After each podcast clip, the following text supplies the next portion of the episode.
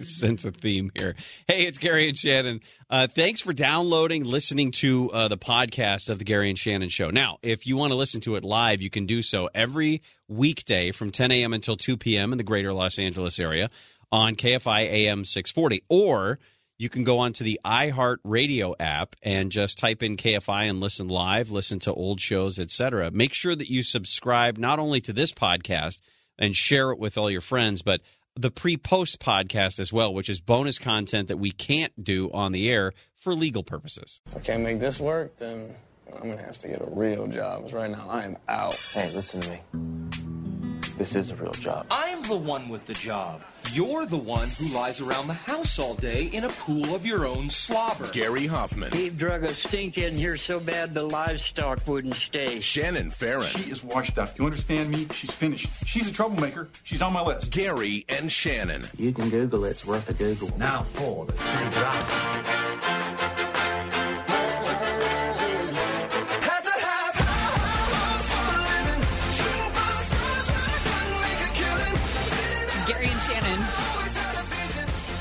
I never sit over here. Gary usually sits over here. I've got the headphone volume up all the way, and I still can't hear. So either I went deaf in three years since I sat here, or uh, there's something wrong with. That's with- wild with I- that you uh, don't sit over there normally. I didn't realize that. I would, yeah, Gary usually sits. I here. would. I'd sit there if you prefer tomorrow, if, assuming that this you know, lasts. I'm not really big on on where where to sit. Yeah, yeah, you know, as long as there's a chair and a microphone that works. Yeah. I'm pretty good.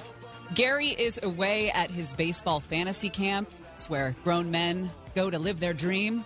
I should lick myself. Uh, are we going to play drops of him all week? Because that'll be fun.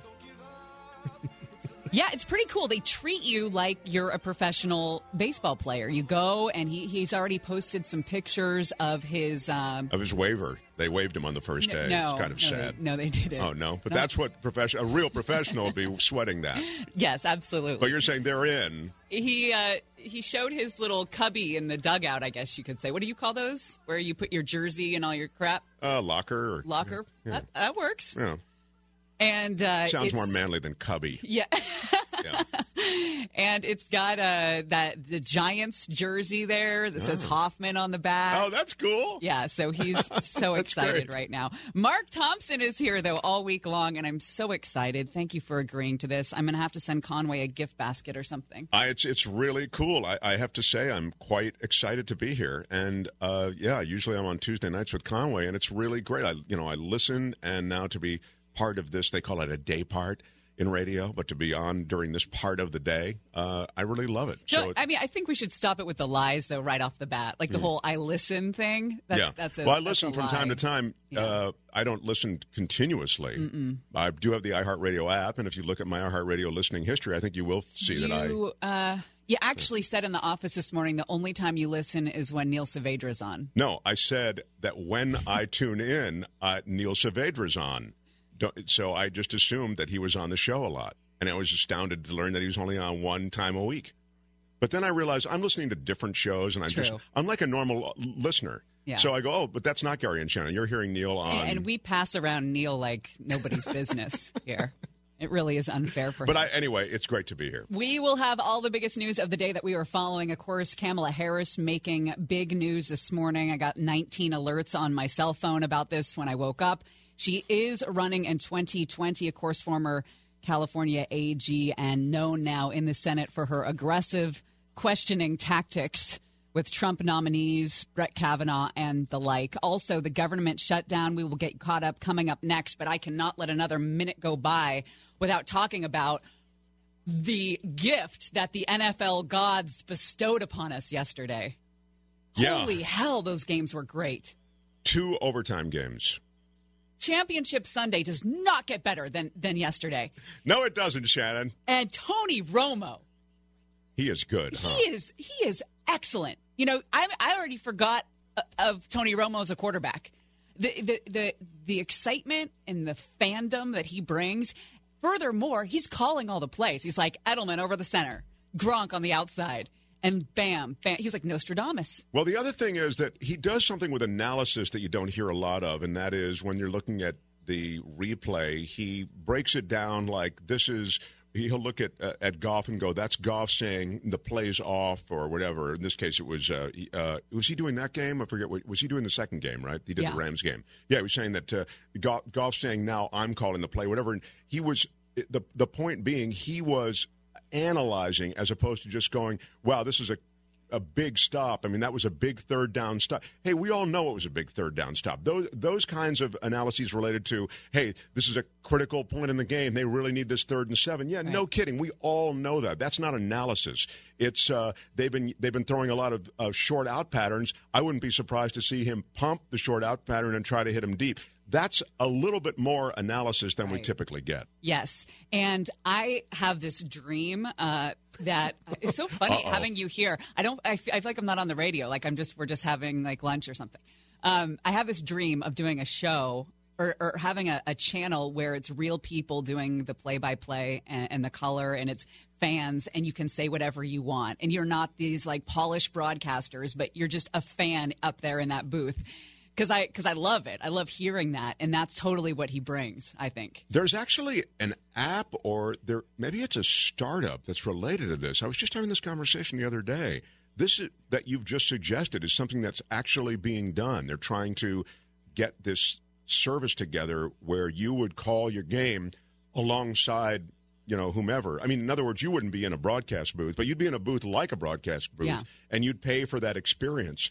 Um, i saw that just the other day. I was talking about it. But anyway so you're not the first person to think of that like how much fun it would be to be able to call the game. Right. because we all have different experiences as we you know as we call it. But you're right. Romo is he is um, he's terrific in his able his ability to forecast almost what's going to happen. Yeah, I think Drew Brees was forecasting a lot of what was going to happen to him. He looked so sad during that whole game on the sidelines, like he knew that that that that it wasn't going to happen for them. Long before the game was done, he just had that look on his face. Well, I don't know about you know you you you move along those sidelines and see people and their looks. You know, I don't really know how to read those looks.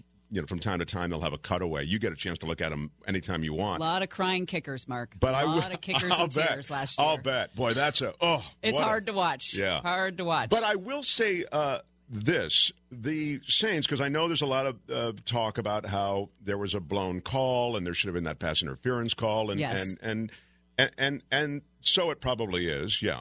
They need to have real time uh, checks on on calls or non calls. With all the technology we have and ability to challenge things, why don't we get another look at a at a call or a non call? Well, and there's certain things that you can challenge, and certain things that you can review, and certain things you cannot. And pass interference is one of the things that you cannot, although that may change. But what I was going to say on the game is, hey, look, New Orleans was up.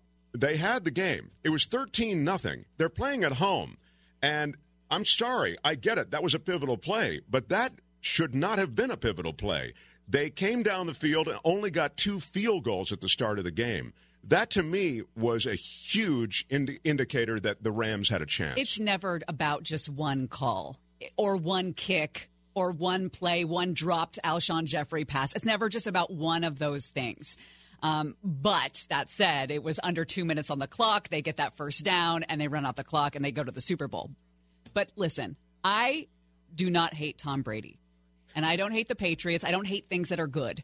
And seeing Tom Brady's excitement when he won that game, sending his team back to the Super Bowl five out of the past eight years or whatever it is, was pure joy, un- unadulterated joy. And the fact that he still feels that kind of joy in that machine, uh, you you can't fault him for that. Well, I first of all root for anybody who's 41 years old and playing in the NFL. To me, that's just the best. I mean, if you were born in 1977 and you're quarterbacking a championship team, uh, you're I, I'm rooting for you. Yes. and I also root for Philip Rivers because he's older. You know what I Oh, mean? I, I yeah. like older guys, but but your point's well taken. I mean, the kind of jubilance that they feel. I mean, even as they pursue this kind of Patriots, as you say, machine. Yeah, I mean, you have to appreciate that.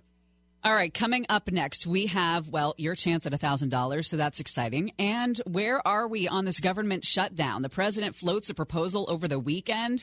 The word amnesty floating around as well. Ann Coulter loses her mind. We'll get you caught up when we return. I want to mention one thing. Yes, I know got to go to break, it. but one thing before we leave the Rams completely. There's already a change.org petition to for a rematch because they feel the game. This is, of course, launched by Saints fans Yes. that felt the game was so ruined by the ref's miscall. There's a change.org petition, and they've already got a quarter of a million Yeah, signatures. I mean, no doubt about it. The Rams' trip to the Super Bowl has an asterisk next to it. yeah, anyway. All right.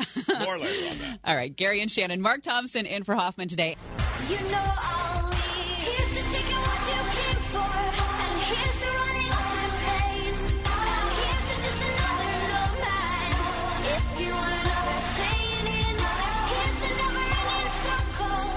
Gary and Shannon with your chance right now, $1,000. Win $1,000 right now.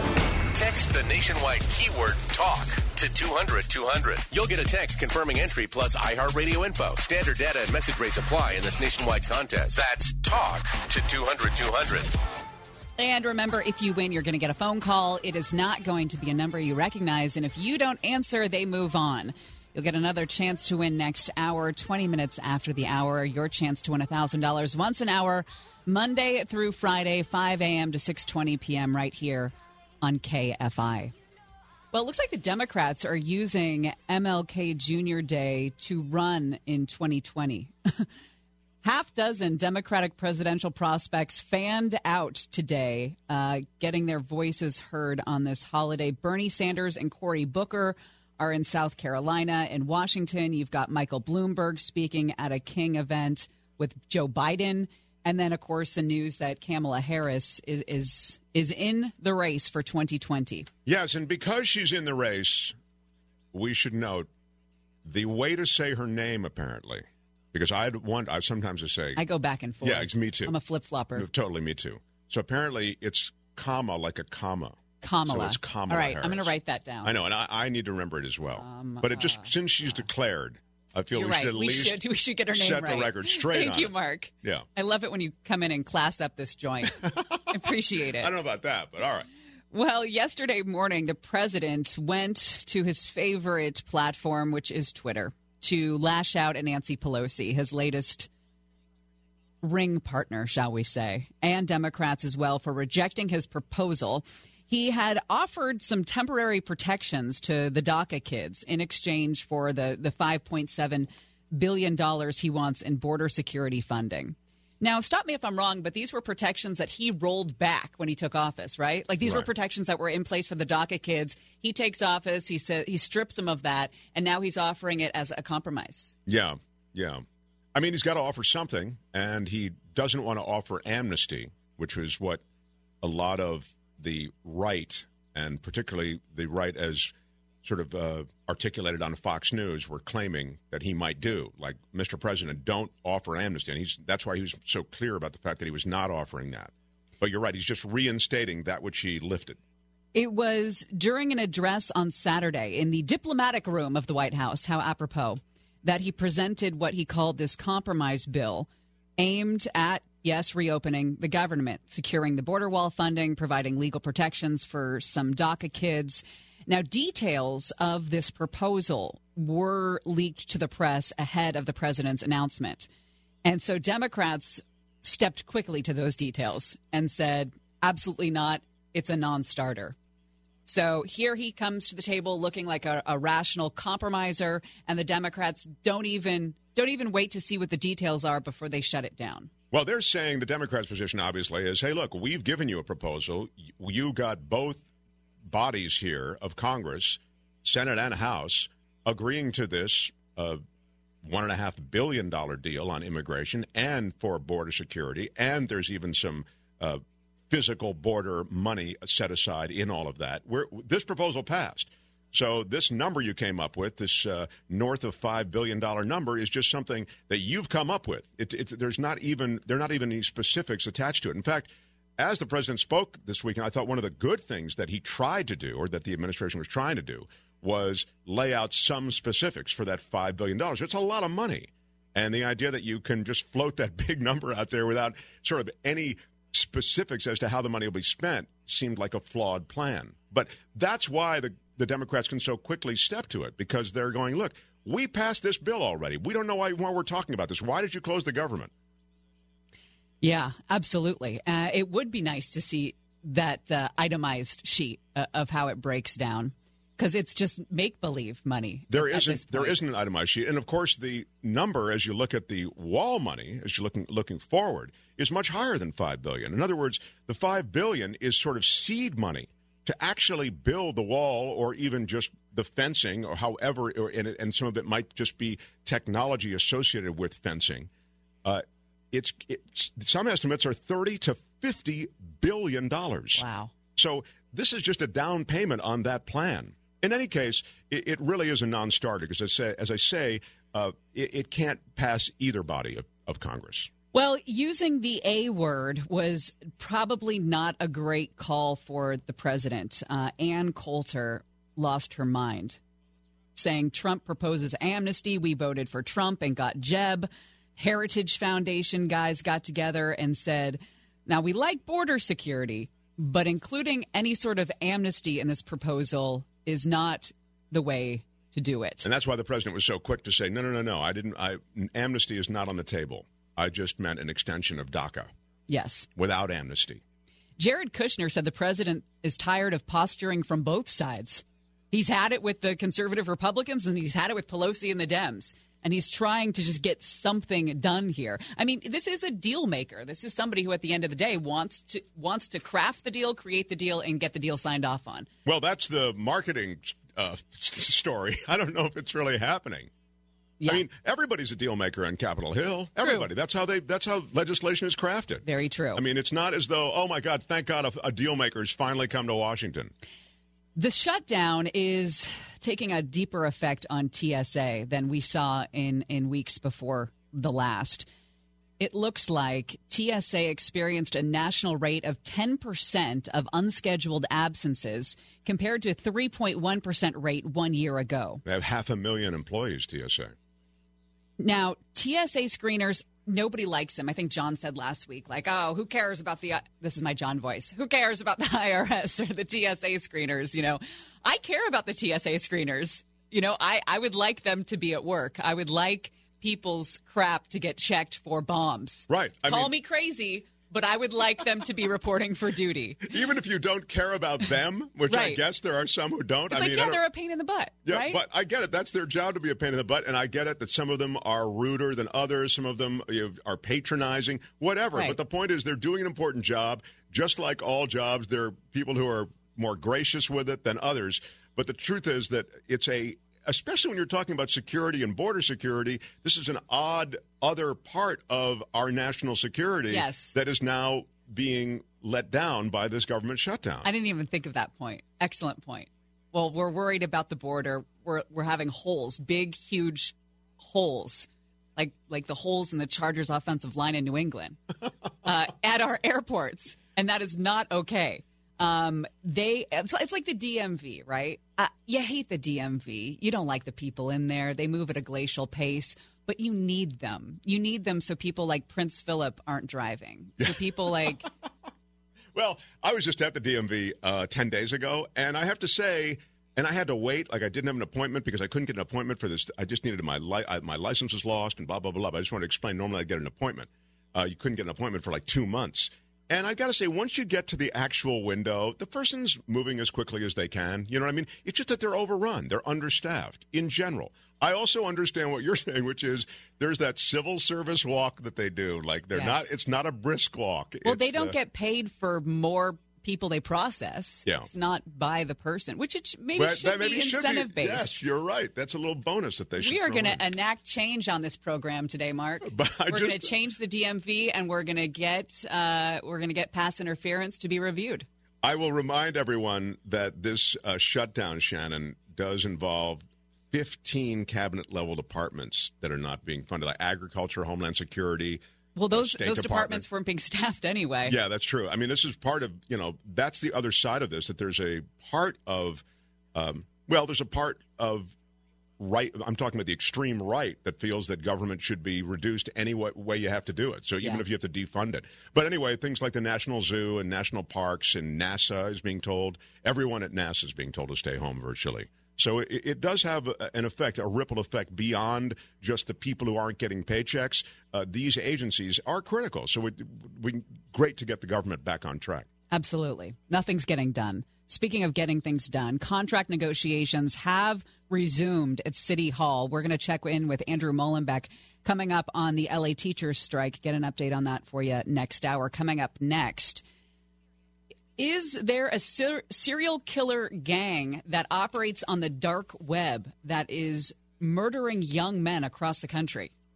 There are a number of investigators who believe that is the case, but law enforcement just doesn't seem to be listening. We'll break it down when we come back. Gary and Shannon, Mark Thompson in for Hoff today. And even when your hope is gone, move along, move along, just to make it through.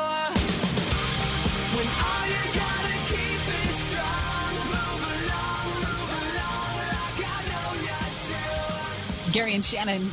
Gary is out this week at Fantasy Baseball Camp. He'll be checking in with us sometime in the next hour. Also, coming up in about an hour, did you see that viral video of the UCLA gymnast? Sure, you did. We all saw it. Incredible routine to Michael Jackson. She's got quite the backstory. A lot of uh, obstacles that she has had to overcome, and we'll talk about that coming up in about an hour. Kamala Harris jumping into the Democratic presidential race known for her harsh questioning ever since she arrived on Capitol Hill there in the Senate. And we know now who is going to be in the Super Bowl Los Angeles Rams and the New England Patriots. Showdown I read between the NFL's past and future. The young upstarts of the LA Rams, the future of the NFL, and the the veterans. Oh, it's terrible, isn't it? It's Tried and true two- veterans. Two weeks of storyline crap. Oh my God. Like we like we don't know everything about the New England Patriots.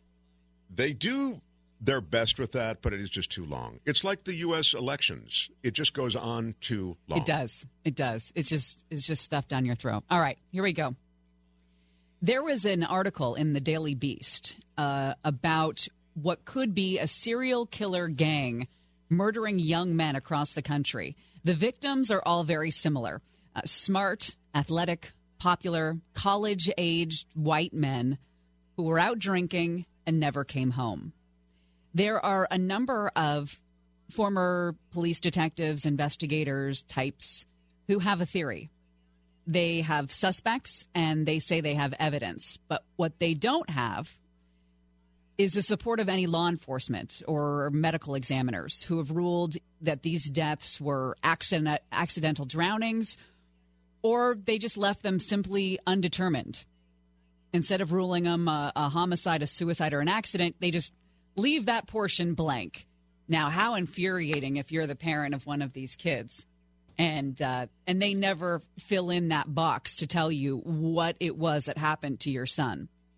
Yeah, no, they find these bodies, and they find them again in the in the river. They find them all these accidental drownings in situations that don't quite make sense from the standpoint of a narrative that would lead to an accidental drowning. It's weird that they just keep categorizing them as accidental drownings. In other words, they don't really fit that description, yet they keep ending up in that category. And so finally, as these cases began to be opened up, there seemed to be a linkage. But as Shannon says, this story was orphaned by the FBI and other major agencies that had the, the budget and the personnel to follow up on it. They're called the smiley face murders because there's a bunch of graffiti that turns up on like the first building uh, next to whatever body of water the bodies are dumped in. And it's a smiley face graffiti.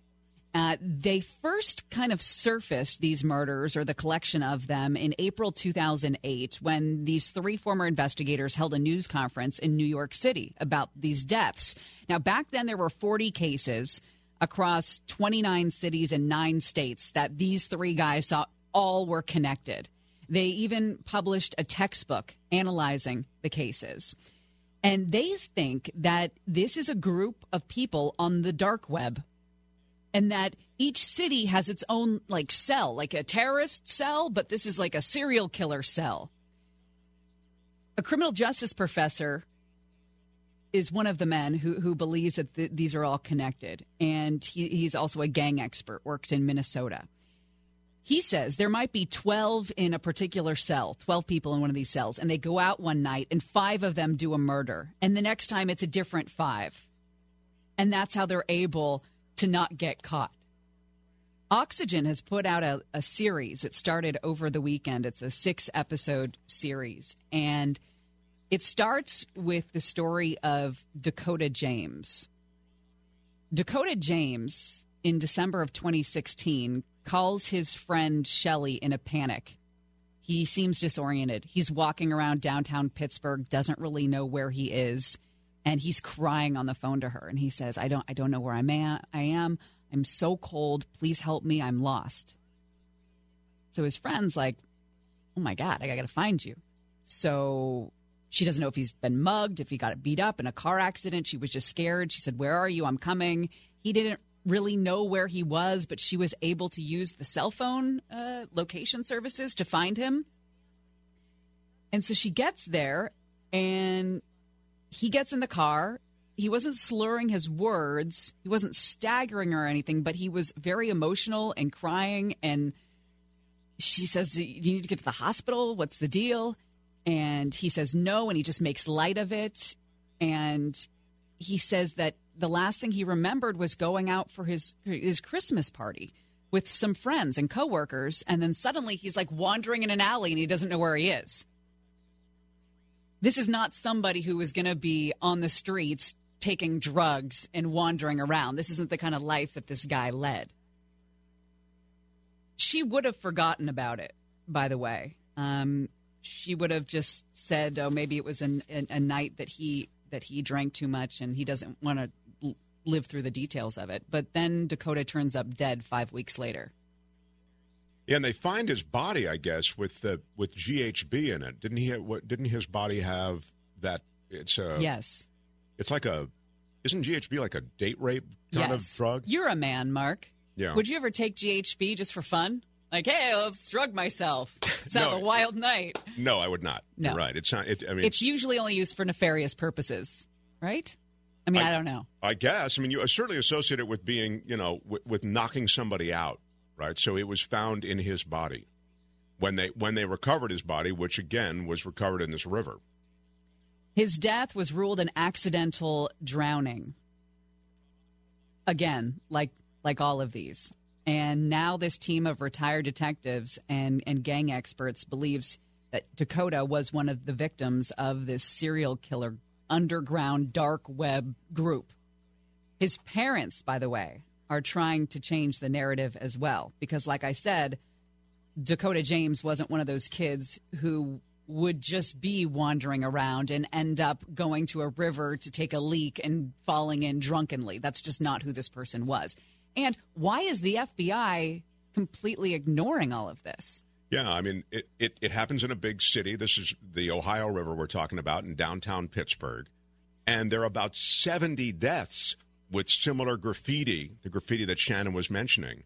And uh, 30 of those people had that GHB in their system, also according to autopsy reports. So you end up with uh, these situations that are quite similar. So again, yeah, why not get some kind of other buff law enforcement agency involved in this? All right, we'll tell you what the FBI has to say when we come back. Gary and Shannon, KFI AM 640. Mark Thompson in for Gary today.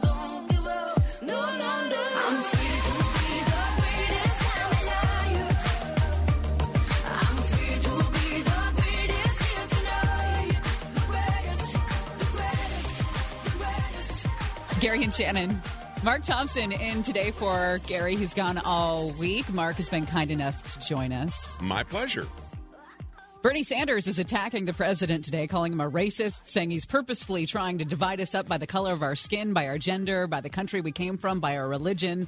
About a dozen Democratic presidential prospects are speaking today on this Martin Luther King Jr. holiday as they get ready for a showdown in 2020. Day 31 of the partial government shutdown as well. No signs of progress. Uh, Democrats dismissed a plan over the weekend that the president described as a compromise. Mitch McConnell was going to put the plan to senators this week, but Democrats say don't even start. Well, we are talking about what could be a serial killer gang operating across several states and using the dark web to coordinate these murders of smart, athletic, popular, college age white guys. Dakota James is one of the deaths that these retired detectives believe could be attributed to this sick, dark web gang. Kevin Gannon is one of the retired detectives from New York City, by the way. He has devoted his life to solving these cases along with these other guys, and he says Dakota was clearly murdered. Asked about evidence to support that claim, he says, well, his body wasn't decomposed enough to have been in the water for 40 days, first of all. So he went missing, and then the body's found 40 days later, and there's just no way that he went to the to the river to pee or whatever, got drunk and fell in and stayed there for 40 days. He says his body was undamaged, despite the fact that it traveled 10 miles down the river underneath a concrete and steel dam to where it was found. Somebody used his PayPal PayPal account two days after he vanished. There were ligature marks around his neck, indicating he was strangled. And there were 11 of those smiley face symbols spray painted on the Roberto Clemente Bridge, the closest bridge to where he was found. The FBI says, We've looked at this. We hear you. We sat down, we looked at these deaths back in 2008 and concluded that the vast majority did appear to be accidental drownings. White, well to do kids getting drunk and falling in bodies of water. The Center for Homicide Research looked at 40 of the cases, concluded the same. But these three retired detectives say there's no freaking way there could be this many accidental drownings by the same type of kid, the same type of graffiti, the same type of drugs found in the system. Yeah, it does seem like a weird constellation of events. You have to put that that those dots together. You've got to connect them, and it, and it, but it is remarkable that they were unable to get law enforcement at that point to to swing in and and really take it seriously. This Oxygen series, a six episode series, starts talking about Dakota James, right? This 23 year old grad, uh, grad student from Duquesne University working full time, getting his MBA. Again, like his mom and dad say, Pat and Jeff, not the kind of guy that would be engaging in this uh, irresponsible behavior. It's apparently so difficult to watch the interviews with Pam and Jeff talking them them talking about their still very fresh grief over losing their son 2 years ago, reliving his death over and over again. They weren't allowed to see the body, Shannon. When they first uh, reported they discovered his body, they bring them down. Imagine this is your son, and they didn't let let him let them examine the body. Except I think they let him look at their, his ankle only.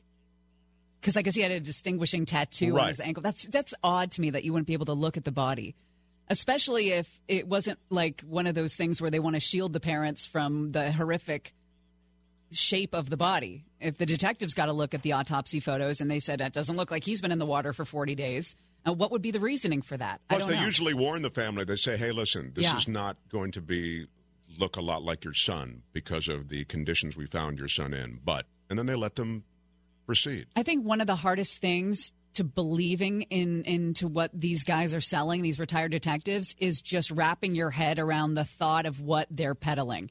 That there is this underground dark web network of killers going after these young white men and drugging them and maybe keeping them, you know, uh, uh, bound or something with the ligatures on the neck. I don't know. It's hard to imagine that there's that kind of terrible people out there. We know that there are, but that the dark web ena- enables them to find each other. I mean, these detectives say that this this cell, and again, they think that there's cells in many different cities across the country that they're constantly recruiting.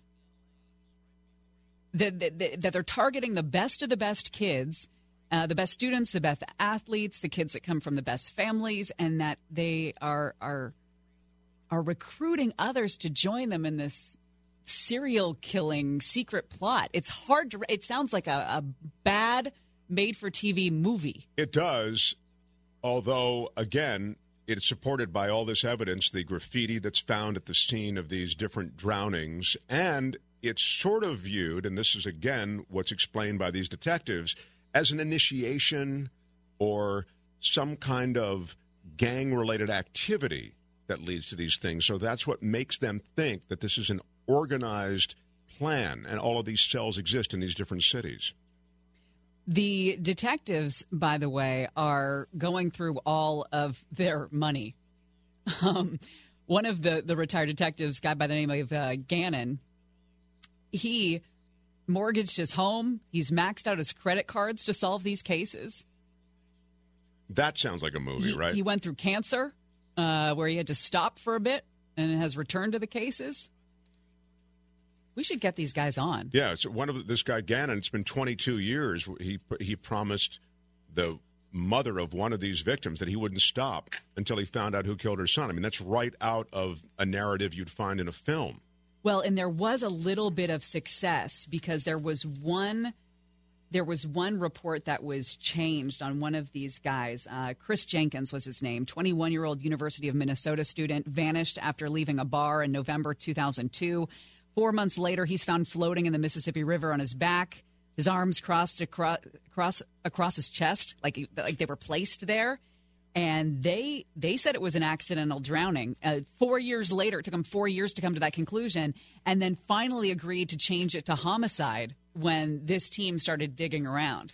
Yeah, the power of television really may shine a light on this to the point that they take another look at it, and then this story that Shannon just described with this dark web behind it actually might get some daylight with law enforcement. Absolutely. Look what happened with R. Kelly Yes. in the Lifetime show, and suddenly he's uh, under investigation. So, all right, coming up next. Kamala Harris is in for 2020. We will unveil her new ad and tell you what it means for the very crowded, what's become a very crowded Democratic field in 2020. Hopefully, they won't eat themselves the way they did in 1980. Gary and Shannon. Mark Thompson is in for Gary today.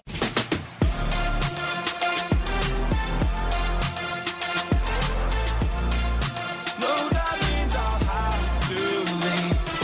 Lately, I've been, I've been thinking, I want you to be happy. Gary and Shannon We'll be checking in at the bottom of the hour with Hoffman. He is in Arizona at baseball camp. Mark Thompson, kind enough to join me this week. Yes, I don't really get near baseball camps, but I'm excited to hear. I, I know more guys who are doing this, so I'm actually very excited to hear about his experience. I know. I, I, I rarely hear him excited. The tone of his voice rarely reaches an excited level. But when he was talking about going to this, he was like a little kid, so it'll be fun to hear. It is time, by the way, for another gas news and brews market on your calendar. Market one, Friday, February 1st, 10 to 2. We will be at Broxton Brewery and Public House in Westwood. Come on down, grab a beer, some lunch, enjoy our pre big game party. Friday, February 1st, 10 to 2, Broxton Brewery and Public House on Westwood Boulevard in uh, West LA there. But there's, and I know what you're thinking. You're thinking, oh, hell no, parking, West LA.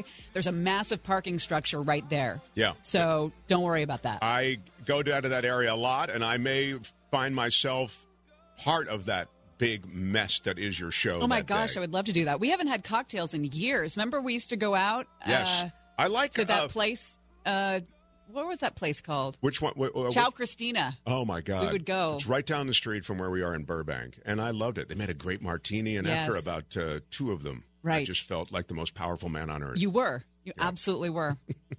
I saw it. I witnessed it all. Uh, okay, so Kamala Harris is decided to make a run for president in 2020.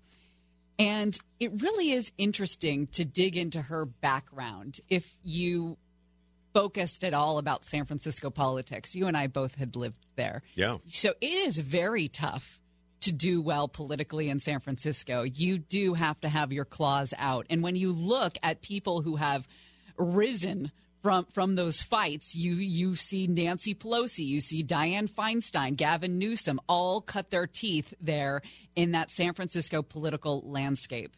Here is Kamala Harris's ad that she unveiled today to make the announcement. truth, justice, decency, equality, freedom, democracy. These aren't just words, they're the values we as Americans cherish, and they're all on the line now. The future of our country depends on you and millions of others lifting our voices to fight for our American values. That's why I'm running for President of the United States. I'm running to lift those voices, to bring our voices together. So please join me in Oakland on Sunday, January 27th, and go to KamalaHarris.org to join our campaign. Let's do this together. Let's claim our future for ourselves, for our children, and for our country. I'll see you in Oakland. That's kind of a uh, distracting beat there in the back. Yeah, I guess when we are listening to it, maybe you're supposed to watch it and listen, but I will say that I don't know that those words, I understand that those are powerful words, uh, freedom, rights, all of these things. It was a word sa- a salad. Values, yeah, you throw a lot of words Little up against the wall. to see little what garbanzo sticks. beans. Yeah, I feel as though uh, these are all, don't get me wrong, very good things to represent. I don't know that when the rubber meets the road and you actually need to run for public office and for the presidency, the highest office in the land, that those words are going to be sufficient. You're going to need a message that resonates with the public. You can say what you want about Trump, and certainly, you know, we could go on and on, but He his talks plainly. His messaging Yeah. is so clear and uh, I mean, it's wrong the demonization perhaps of, of certain groups, but the fact is, he decided on a certain course and it worked. Uh, I do think that Kamala Harris is going to have to come up with a course as well. Now, look, one of the things that's I think a great strength of hers is that she's a plain speaker. She, I think politicians get into this blow dried world where everything like Hillary Clinton was dry cleaned before she said it. Yeah. And so even in her toughest moments on the debate stage, she, I felt, had to pull back. Now, part of that is being a woman, I think, and feeling as though you don't want to come across shrill. There are a lot of pressures associated with being a female candidate That, that don't fall right. I mean, really, it's true. They don't fall on a man. Well, So- listen- but but I think Kamala Harris, again, as a former uh, prosecutor and with a background, uh, sort of as a as someone who is. Well, as I think her prosecutorial background really speaks to it, she's a plain speaker and she's not afraid to go after people and after ideas. She is going to have a man problem, I think. Okay, first of all, I've got to admit what happened in the office when I was watching that ad, and I told you this as I was watching it. My first thoughts were, as I'm watching this one minute ad of um, Kamala Harris, is, gosh, I don't like that blazer. It's too boxy, but damn, is she pretty. And I'm thinking, wow, Shannon, way to go. Like, way, way to be a woman for a woman, you know? I mean, nothing about her politics, nothing about who she is or her record or do I agree or not agree. I, I'm, I'm, I'm focused on the things that don't really matter just because she's a woman. And, like, it, and that's me. Well, that's America. I mean, You know? all of us we we all focus on superficial things. Here's where I think she's going to have a problem in this Me Too 2019 era. If you know anything about Kamala Harris and how she got her start in San Francisco and California, you know it, it was when she was in bed with Willie Brown. Willie Brown is a kingmaker in the city. And he makes and breaks careers. And when she was in her 20s and he was in his 50s, they date, dated. And he i think put her on the board of the uh, what was it? Put her on the state unemployment insurance appeals board and on the california medical assistance commission. These are part-time posts but they they raise your profile politically. She was getting an extra 100 grand due to those posts in addition to her work in the da's office. But i don't know if if that is going to be something that is going to be a problem for her in this campaign There's a purity test for all of these candidates, particularly on the Democratic side of the ball. It seems the Democrats are less likely to overlook these sorts of transgressions. And so when you look at Democratic candidates, you can dirty up any of them. And by the way, Republicans too. You can dirty up. Look how they dirtied up Jeb Bush. I mean, Donald Trump just eviscerated Jeb Bush. And so. Poor Jeb Bush. I mean, well, Jeb Bush was the odds on favorite to win the Republican nomination. He had $100 million at that point going into those debates. And he was chopped up like Jeb- Benihana steak on that stage. Jeb had a Jeb problem. You know, it was like uh, it was almost like I, I mentioned 1980 with the, with the Democrats, with Carter and, and Ted Kennedy coming and kind of ruining ruining the coming out parade at the convention. And Ted Kennedy had all of the the star power and and the sparkle, and it, it left the Democrats vulnerable for an ex entertainer who's super sparkly and Reagan to come in and beat them because they ate each other. Sure. And, Um, that, and that you're saying, or at least you're hinting, maybe may be the case again. You're saying with so many candidates entering the race this this yeah, season. I mean, the New York Times did uh, the math this morning. We've got eight people who are for sure running now on the Democratic side, and then an additional 20 or so that are likely to run. Uh, that's going to be a problem in terms of messaging. What is the message going to be? Because that was the problem in 1980 with with a more centrist uh, president, and then Ted Kennedy, who wanted to move everybody to the left, and the message got kind of cloudy. Is this country today ready for somebody as progressive as Kamala Harris and to take that message in, or are you going to do better with a Biden more more center argument? Yeah, well, I mean, first of all, there are many on the progressive side of the ball who would say Kamala Harris isn't even that progressive to begin with. But you're right. Relative to Joe Biden, she's, I suppose, radically progressive. I mean, Joe Biden is an institutional Democrat. If you can stand on a stage and give an award to George Bush, the guy who began the Iraq War, and you know began the the black op program and all of this sort of thing if you can give him a, an award as Joe Biden then you certainly don't represent a whole arm of the Democratic Party some would say. So I, I think you draw a really good line which is the Democrats are going to have to make a decision. They're going to have to uh, decide are we going with an institutional Democrat of the sort I just described in Joe Biden, or are we going to go with a more progressive, maybe not classic progressive, but more progressive Kamala Harris? Uh, and you can dirty up both of them. If you want to dirty up Kamala Harris, you do it the way you described, with her rolling around in San Francisco politics in what might have been an unseemly fashion. With Joe Biden, you can dirty him up by saying, look at all the lobby money he's taken through the years, and look how he doesn't really represent the Democrats per se. He represents institutional politics. So I think all the candidates, I mean literally all of them, you could dirty up in one way or another. We're all terrible people, is the takeaway. We've all got something. All right, uh, coming up next, we'll get an update from Andrew Mullenbeck about the strike. More Swamp Watch, by the way, coming up at twelve thirty when we dive into all things Washington. Gary and Shannon, KFI AM six forty. Mark Thompson in for Gary today. We don't feel like outsiders all.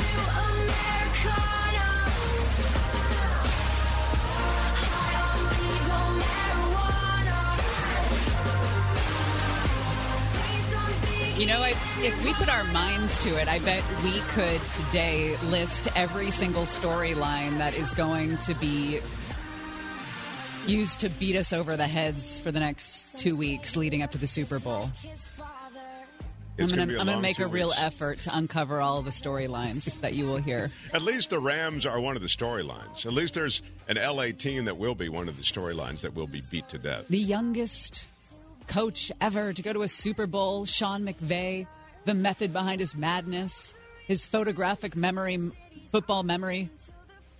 That is pretty cool to see. It's like a parlor trick when he when he turns that photographic memory on. Man, is. Uh, would have been a holiday for federal employees, but it is now day 31 of that partial government shutdown. No signs of progress. Democrats dismissed a plan that Trump floated over the weekend as a compromise, maybe helping out the DACA kids in exchange for that $5.7 billion in border spending. But the Democrats will not be listening to any of the details of that.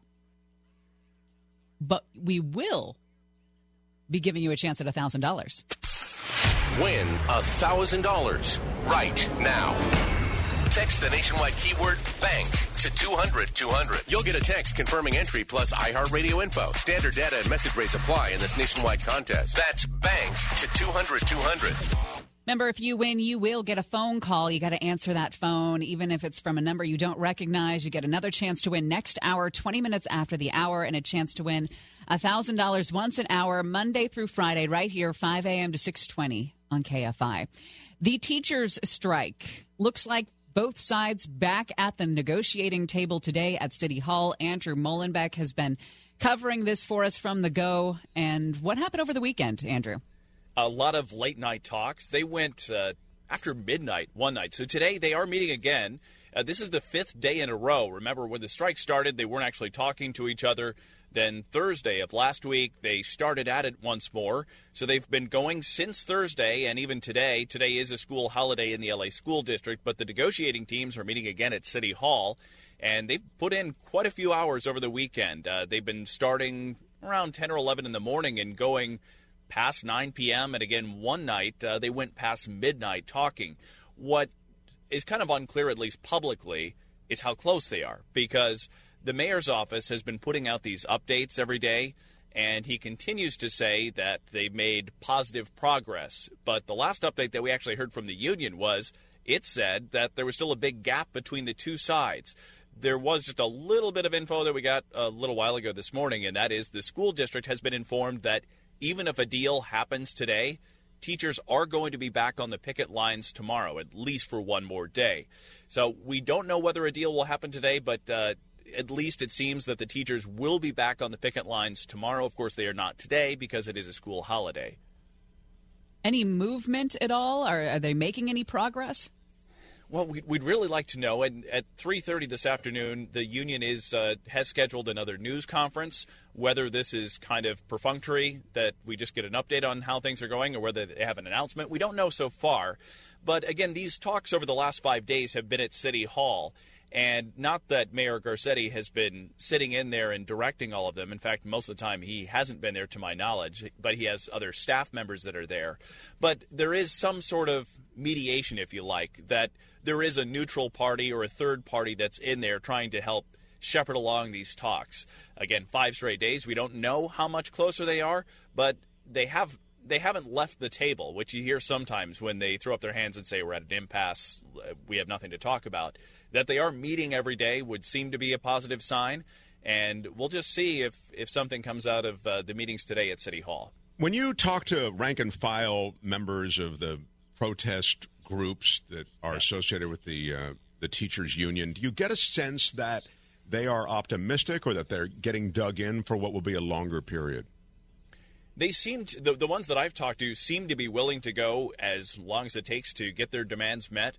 And again, one of the stories, obviously an anecdote of more than 30,000 teachers, but one of the stories that sticks out to me was on the first day that I was out there. And I, I talked with an English teacher, high school English teacher, who has, he says, 55 students in one of his classes. And he says uh, before that class every day, he has to go into the lunchroom and round up as many extra chairs as possible to put them in the class.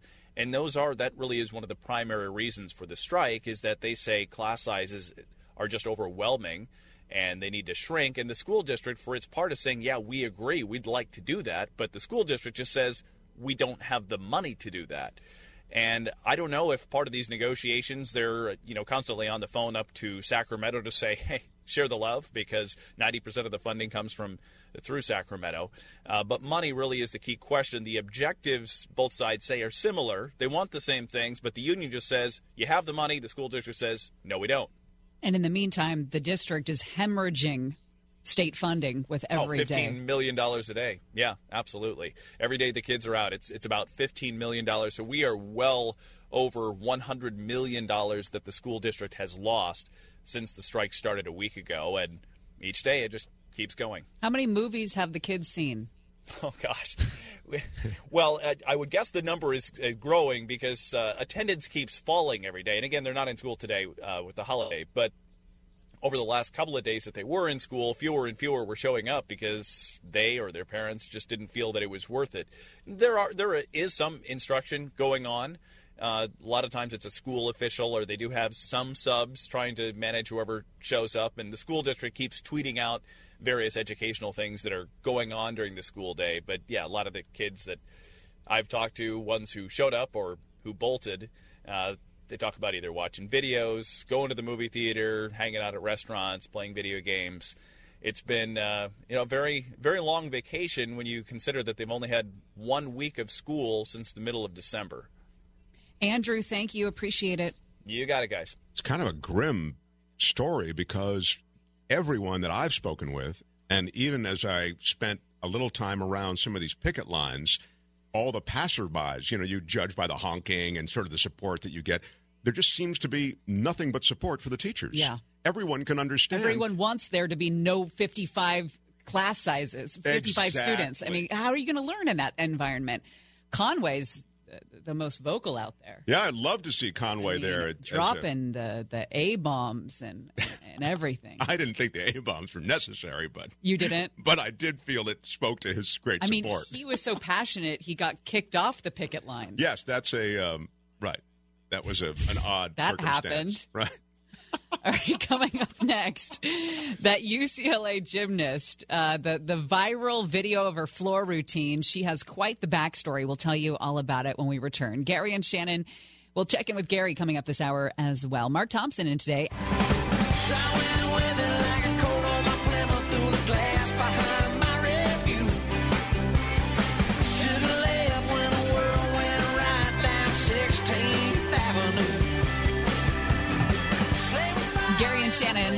Mark Thompson in for Hoffman this week. Thank you so much. Reporting for duty happily.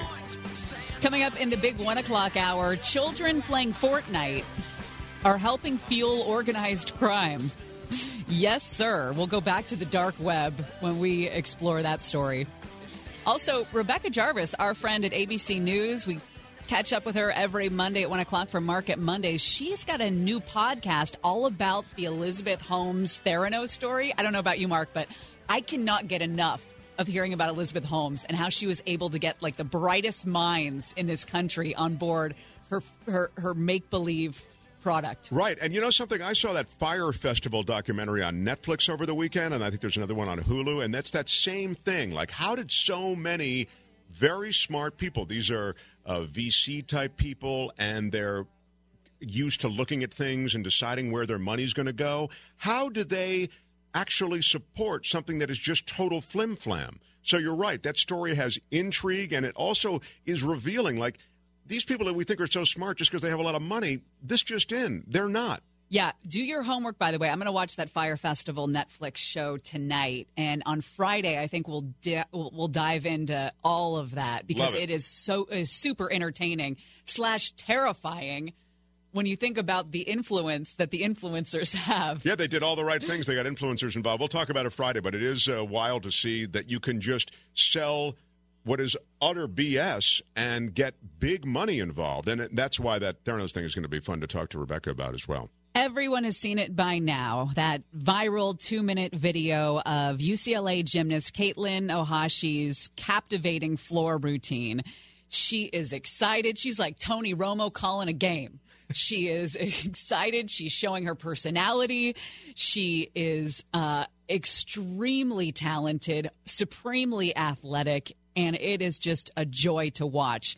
This thing has gotten more th- uh, like 900,000 retweets. She was on NBC Nightly News. Stephen Colbert has tried to mimic the routine. Uh, it's everywhere. What's not necessarily everywhere is Katelyn's backstory. Katelyn is 21. She's a senior. She was at one point an Olympic hopeful on top of the gymnastics world. She once beat Simone Biles at the American Cup in 2013 Wow. Four time Olympic gold medalist Simone Biles. But Katelyn had so many injuries and such pain that she decided to retire from elite level gymnastics. She had like vertebrae popping out. Yeah, and she was competing through all that, and it just got to be too much for her.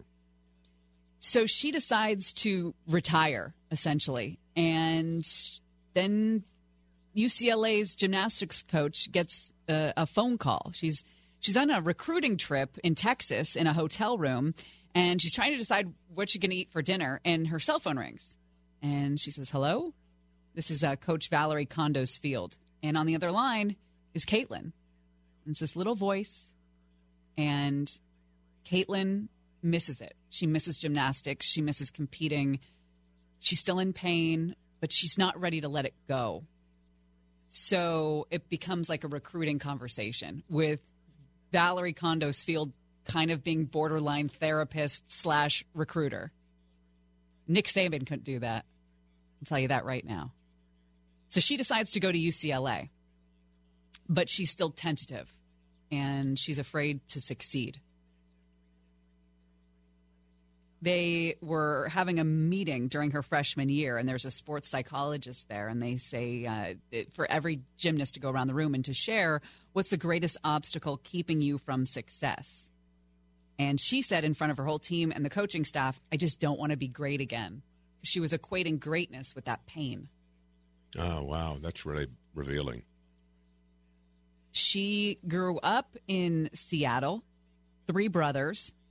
Her dad worked for a utility company. Her mom coached various sports. And then when she starts showing promise, like happens in so many of these Olympic ho- hopeful households, they move to Kansas City or they'll move to Iowa or whatever. Where yeah, where the best coaches are. Yeah.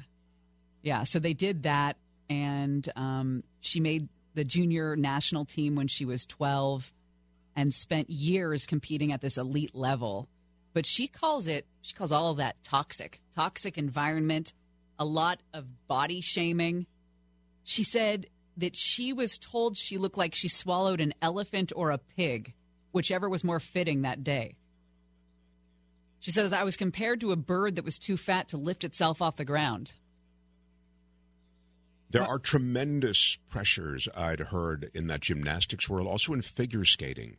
Those two sports have a lot of body shaming aspects to the training and, and to the ramp up to competition. It's heartbreaking to hear it, you know, because they're young girls most of the time who are sacrificing so much already and to to hear their that their self esteem is damaged that way, I, I find it just heartbreaking. especially in those formative years, because then you're screwed in your mind for, for good for a long time. She writes a blog now about body um, uh, acceptance, I guess it would be, with another um, woman there at UCLA. So she clearly still puts a lot of time into accepting her body because of all those years when she was told it wasn't going to be acceptable. Yeah, Tonya Harding struggled with that, remember? Yeah, I mean, I think anybody associated with this entire world struggles with it.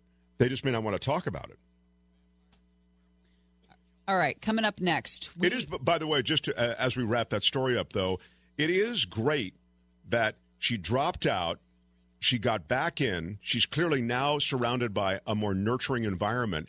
And because of this viral video, she's able to tell the story. And as you say, have the blog. She's writing poetry. There are a lot of things associated now with a new beginning for her. And she can sort of get into gymnastics in a way that is just fun for her. And I love the, the the story about the coach Valorie, who when she came over to UCLA, she didn't even talk to her about gymnastics for like weeks. They would just go and get a coffee or lunch or whatever, and she would talk to her about life and all of that. Wouldn't even bring up gymnastics because she was trying to to step so carefully around the the landmines going on in that young girl's mind. It's what you hope for a coach that you help build a complete person. These coaches are such critical figures in these young athletes' lives. You want to create an entire individual, not someone who just plays tennis, not someone who just ice skates, not someone who just is a gymnast. Yes. And so, as you say, clearly that coach and that figure is just that person who is looking to build the complete individual.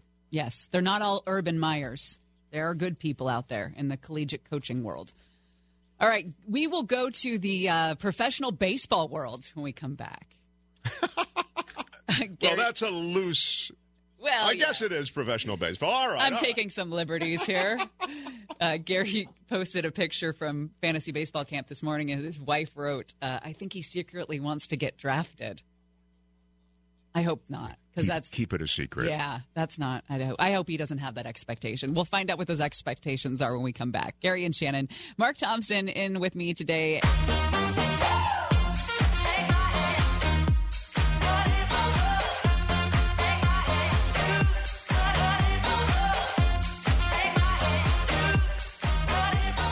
Gary and Shannon, KFI AM 640. Mark Thompson in with me today. Coming up after Amy's news at the top, we've got jam packed terror in the skies segment for you. Pretty, in, pretty interesting, actually. you Terror in the will skies. not believe Bizarre, what this maybe. stewardess was asked to do for this Yeah. passenger.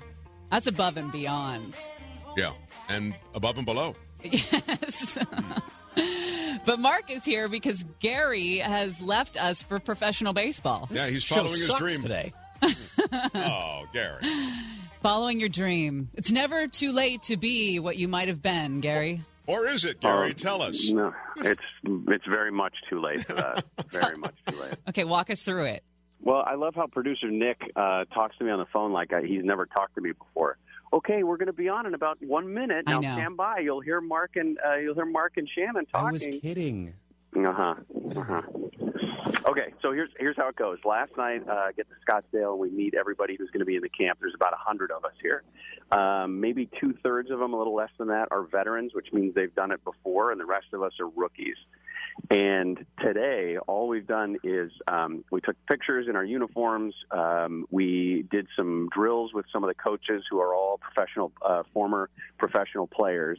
A little bit later, we're going to do just an afternoon sort of a batting practice, live batting practice session, so that all the coaches get to see all of the campers and what it is that they can do. They while themselves away into a little room somewhere while we go to dinner. They draft their teams, and then later tonight, they announce what the teams are going to be for the rest of the week. Oh, that's cool. I think it's kind of a sweat then over dinner, isn't it? It, it can be terrifying. Uh, yes, that's probably that's one way to put it. So the thing you, is, you got your picture it's- taken? Is it for like a baseball card or was it a group picture?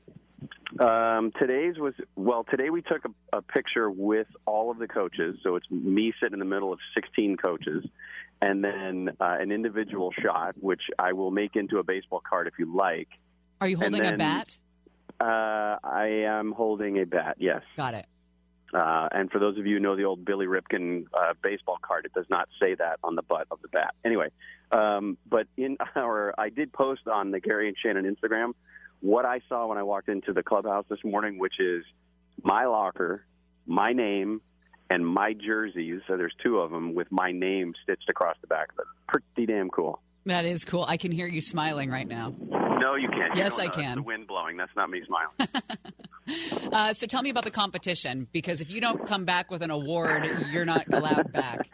I told you I, I don't need you to win the hitting award. That's very difficult. You gotta you gotta get up to speed with with how quick those pitches come. But but I'm ex- I'm expecting some sort of fielding award. well, I don't. It's hard to gauge so far. Uh, How old is What the- everybody? Uh, I'm definitely not the youngest, but I would say I'm younger than the median age. How's that? That's good. That's yeah, Um, I- but I there- like your chances now. There are a handful of people here in their late 20s, so that's going to be an issue as well. Are the older guys in good shape, or are they kind of towing around a little extra weight and you know? Well, there's there's one guy who was actually a younger guy who uh, slipped on the clubhouse steps first thing this morning, so he got a g- nice gash on his shin. That's one down. He had down. to go to the trainer's room right away. So there's one down. Um, and then uh, another guy twisted his knee doing uh, fly ball drills. So Good. you know, Two down. two down. I'll keep a tally.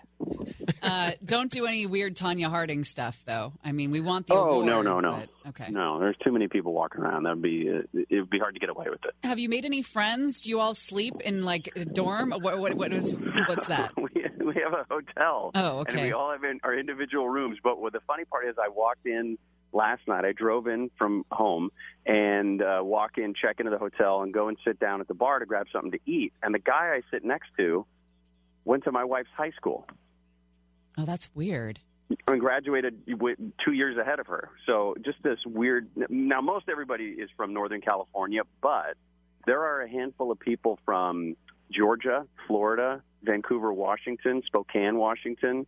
Um, we even have a guy here who's from Lagos, Nigeria, who is uh, at the camp. Wow, that's cool. Did, was there Yeah. a contingent of you that you like? In other words, when you got there, you already knew a bunch of people. I didn't, but all of the all of the veterans know each other. So all the veterans know and have hung out with each other before. They know everybody's personality. The coaches that you know these former players come in and they say, "Hey, Bobby, what's going on? Hey, Jimmy, how's it going?" So it's a very cool vibe so far. Are the, Um, are the we'll- veterans hazing you in Yeah, any way? is Like they uh, I don't know, your like underwear? it's stealing your Lipitor or whatever. Uh, I, I was given a set of beads that I have to wear anytime I'm not in uniform. And if I'm ever caught without my beads on, something bad happens, but it hasn't happened to anybody yet. But they guarantee that it will happen to somebody. So I'm I'm terrified to see what that's going to Oh, be. that's great. That's great. Um, okay, so wait, what's on the docket today? Oh, batting So today- practice. That's what. Yeah, today's just a, a live batting practice. And the Do skills testing. want. basically. Um, but they tell uh, you know since everybody here is not in shape for this, they were telling everybody all morning long, go slower than you think you go. So we can tell talent if you've got it, we'll see it. You do not don't go have to prove slower. It is all gas, no brakes. You do not let up. I want an award. Do not let up. You have I'll been see what I can training for this for months. That's what those rotator cuff exercises were for. Today, t- today has been totally stealthy. I've been totally quiet. Just, I'm just. I, it depends on who the coach is or who my coaches will be, uh, which personality they get for the rest of the week. Are there people there? I have to say, Gary, I think if I were doing it, I'd love the pictures and, you know, just a couple of light workouts, but I wouldn't really be looking to really compete in any way. You know, I'm different than you that way. I'm wondering if there's anybody else who sort of falls into that category of like, that guy seems like he's just here for, you know, like a couple of cocktails and some photos. to be honest, to be honest, the majority of the veterans said last night. We kind of all went around and introduced ourselves really quickly, and the veterans' message to those of us who are rookies was. You may have come here for the baseball, but you'll come back because of the friends that you made. Ah, there Tear. you go. Tear. Yeah, yeah, I know. It should, should be written on a card somewhere. All right, clear eyes, full hearts. Can't lose, baby. Can't You go lose. get you go get us an award. We'll check in with you tomorrow and your sore muscles. Bring it home, Hoffman. Bring All right, it all right. home. All right, we'll talk trending when we come back.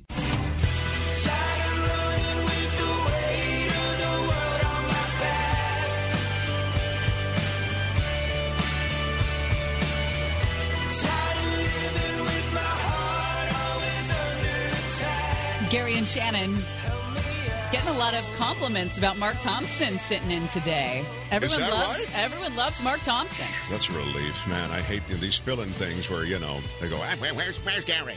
You know, I just I always fear that, but it's a ple- it's really a pleasure and an honor to be here. I I love the show, and it's really cool to sit in for a week. So Tell us uh, about the podcast. The podcast is called The Edge with Mark Thompson. You can find it on the iHeartRadio app. It's also at a website called edge-show.com, The Edge with Mark Thompson. And this week, we have the uh, new voice of Donald Trump from Family Guy. Uh, and he's it's a very funny show. And uh, J. Elvis Weinstein, who's my sidekick, my regular sidekick, is uh, the uh, he was actually the original voice of Servo on that Mystery Science Theater 3000, and he's very funny. He's a documentary filmmaker and a comic, and he's great. Anyway, please check it out. that's a lot of talent right there. He's a voices, documentaries. He's way and the two of them together on this particular episode. It's a it's a great run. So check it out. We do some politics at the beginning, but uh, if you're not into politics, then I'd skip ahead past the politics, and there's a uh, a whole conversation waiting for you. It's called The Edge with Mark Thompson. Thank you, Shannon, for mentioning it. There you go. What else is going on, Blake? Time for What's Happening. The methodical yet boring New England Patriots are headed back to the Super Bowl for the fifth time in eight years. I do not hate the Patriots. I uh, I like people who do their jobs well. And that was they- not a boring game It either. was uh, it was an amazing championship Sunday. It was incredible. Both games going into overtime. The Rams head to the Super Bowl with an asterisk, a PI-sized asterisk next to their name. Unfortunately, Saints fans just completely robbed on that call. Well, there was a blatant interference penalty that wasn't called, and helmet to helmet, and it was uh, inside the five, and it uh, forced a field goal instead of a touchdown. But as I've said earlier, and I just reiterate, uh, I obviously was rooting for the Rams, but so maybe you're going to view this comment in that light. But let's face it, the Saints had chances to put that game away. They led much much of the way. They had the lead in their home stadium, and they didn't come away with it. In other words, there were plenty of chances for the Saints beyond that one play. And as Shannon mentioned before, look, these games don't come down to one play like that. So I get it. That was pivotal, but the Saints should have put that game away sooner. You know, we can agree to disagree, Mark. We don't have to agree on everything. You were you were calling the Rams us this morning in, in the office. You were referring to us, we. Uh, you can root for the Rams. I, I don't need to, to be there for that. I will I will rep the Patriots 100 percent here, All right. when, and we can just agree to disagree. Well, I as We'll I told you before, it gets. We'll see how ugly it gets. You know. I like a 41 year old quarterback. I'm just I like anybody on the field who's 41. Hey, something cool to tell you about football related. You can go to KFIAM640.com for your chance to win the LA Chargers Ultimate Fan Experience at this year's Pro Bowl game in Orlando. Coach Lynn is going to be there, the whole coaching staff there with the AFC league high seven Pro Bowl players for the Chargers. Your LA Chargers Pro Bowl experience includes two VIP tickets to the game and the AFC fan section, access to the AFC and NFC practices, tickets to the Pro Bowl skills competition, air travel, hotel accommodations, and Chargers gear. Log on to KFIAM640.com for your chance to win. That sounds great. It does sound like a lot of fun, huh? Yes. That's the kind of fantasy camp I'd go to. Yeah, Gary's at the thing where you're actually having to do stuff. work you know, their hard. batting practice, and then you know, I'm sure they've got grounder drills and we all could that go stuff. to the Pro Bowl and have a couple martinis. I love it. I would only do batting practice if I could hold a martini while doing it. All right, Kamala Harris going to run for president in 2020 released a brief video this morning talking about supporters and joining with her to quoting here claim our future. She threw a bunch of words together: justice, decency, equality, freedom, democracy. Saying those are not just words; they're the values we as Americans cherish, and they're all on the line now. Now, you you mentioned earlier that she's a very plain-speaking person, which should play well in in America right now, considering how well Trump's been doing with plain speaking. But she didn't do it on that video. No, she sounded like a politician. I agree, and and I think this is the danger that so many people who are plain speakers can run up against when they get into politics, and that is that you become managed by teams that tell you, no, don't say this, don't say that.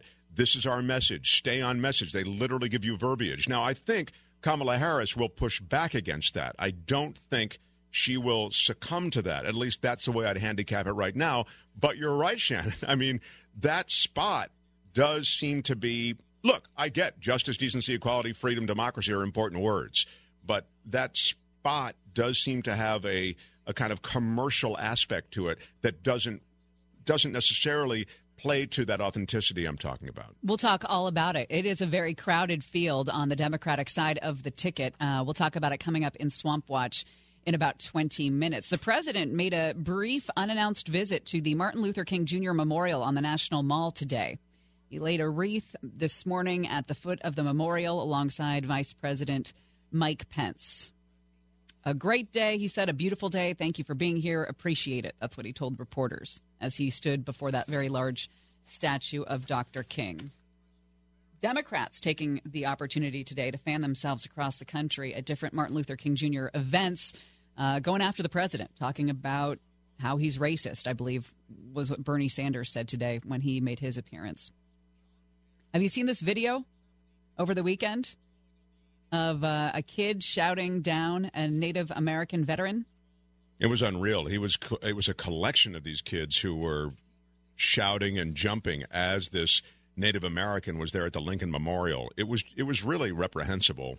I, I mean, I don't mean to sound like, but look, I don't think you can look at that video and in any way be sympathetic to these uh, these kids who were who were trying to intimidate this guy who's a Vietnam vet, a Native American, and he was there at the Lincoln Memorial doing nothing more than uh, demonstrating for indigenous people. There seemed to be um, an interesting uh, amalgamation of groups there. I mean, there were the it was the Indigenous Peoples Rally that was there. Right. These kids show up for a pro life march with their "Make America Great Again" hats, and then there were the Hebrew Israelites who were shouting things at the kids. The Hebrew Israelites are a black group that identify themselves. You have to help me because I'm not. I think it's uh, they identify themselves as uh, coming from Israel. Expats, yeah. Yeah, right. But uh, but not necessarily as Jewish. Yeah, I'm It's I'm weird- confused by it. I did I started going down the Google hole this morning and I just didn't have the time nor the commitment. But it seems like there's three groups converged uh, at the Lincoln Memorial and they were not all in line with each other's thinking. And of course, videos rolling and what appears to be a very ugly confrontation is caught but it, it just looked like a lot of insults were coming, and, and not from the veteran. And, and he did an interview on CNN, and we'll play that for you coming up. We're going to talk to Aaron Kurt- uh, Katersky about all the fallout from this because it was widespread uh, in about a half an hour. But we'll we'll play a video from the veteran who says, "Look, I knew I was putting myself in a dangerous space when I confronted that kid, but I just felt like it was something that I I, I wanted to do." Well, I mean, if ever a guy has made a sacrifice for this country and has seen uh, his people of forced to sacrifice. It's that it's the uh, the guy there for Indigenous Peoples Day. I guess Nathan Phillips is his name, and uh, the video went viral. But as Shannon says, we'll get into it in a little while. Time for another gas news and brews. Write it down. We're headed to Broxton Brewery and Public House. This is in Westwood. There is a massive parking structure there, so don't worry about that. Come on down, grab a beer, some lunch, enjoy our pre big game party. It will be Friday, February 1st, 10 a.m. to 2. You know the drill. Call in sick, do what you need to do, but join us. I often recommend food poisoning, Mark, because when Is you that a good when you tell the boss you have food poisoning, rarely is there a follow up. That's a good. Nobody that's wants to well, know what you're dealing with. Plus, with food poisoning, you, have to, you don't have to go. Uh, I don't feel well. I'm not going to make it in. You know, right. it's uh, It's a bad package of romaine lettuce. Yeah. And well, then I'm excited that it, it's right down the road from me. So, as I say, I might show up for that one. I would love that. I would love that. Broxton Brewery and Public House, 1099 Westwood Boulevard, Friday, February 1st. We will see you there. Coming up next, Terror in the Skies. Gary and Shannon, Mark Thompson in today, and we will also have your chance at $1,000. It's been one week since you looked at me. Your head to the side I'm angry. Five days since you laughed at me, saying get back together, come back and see me. Three days since the living room. I realized it's all my fault, but couldn't tell you. Yesterday forgiven me, but it'll be two days till I say I'm sorry. Hold it now, I want to hook. Gary and Shannon, your chance at $1,000. Win $1,000 right now. Text the nationwide keyword cash to 200 200. You'll get a text confirming entry plus iHeartRadio info. Standard data and message rates apply in this nationwide contest. That's cash to 200 200. And remember, you've got to answer your phone. They're going to call you. It's going to be a number you don't recognize. But you don't pick up, they move on, and your $1,000 fly away from you. You have another chance to win next hour. 20 minutes after the hour, you have a chance to win $1,000 once an hour, Monday through Friday, 5 a.m. to 6.20 p.m. right here on KFI. Of course, the annual Kingdom Parade going on in South Los Angeles to honor Martin Luther King Jr. Dave Roberts is the Grand Marshal of the parade, and then they have a party at Leimert Park. Rams back in Los Angeles getting ready for Super Bowl 53. I love that video of Sean McVay having a get back coach coach on the uh, on the sidelines. Yeah, there. one of his the assistant coaches on the Rams is literally he says charged with the entire game just trying to keep McVay off of the field. That is because his tendency is to walk onto the field, which of course is a penalty.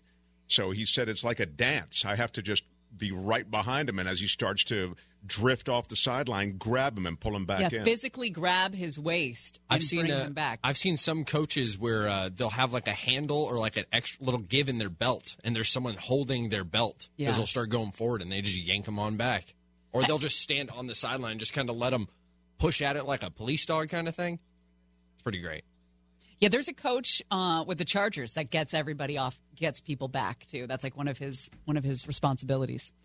Well, well, well, I cannot believe that they called this woman a stewardess, first of all, and then asked her to perform this task on a plane. Flight 209er, you are cleared for takeoff. Roger. Get off my plane. Roger, Roger. What's our vector, Victor? Enough is enough! I have had it with these monkey fighting snakes on this Monday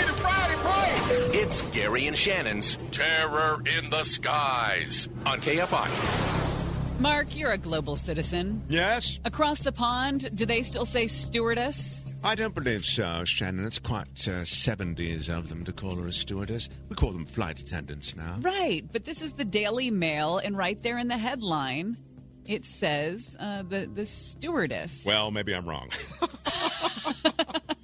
it has been known to happen. No.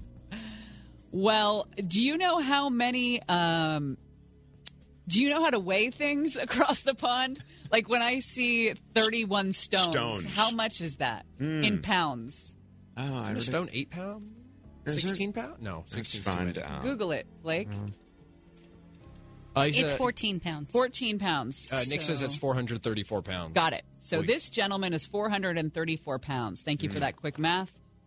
And he allegedly forced the flight attendants to strip him down and wipe his bottom as he as he allegedly moaned with pleasure during a long haul flight. Yes. This is an American, of course. No. Our finest. We could tell by the weight. That's true. Uh, the flight attendant said that this American made her and her colleagues undress him in the lavatory and clean his rear. Asking the staff to. I don't know if I can read that. What's that? Um, asking the staff to do a better job at cleaning his rear, Hmm. more extensively cleaning his rear, I guess you could say. Get in there a little bit uh, more. yeah, Mhm. that's good. Yeah. This is a- Advanced spelunking, maybe.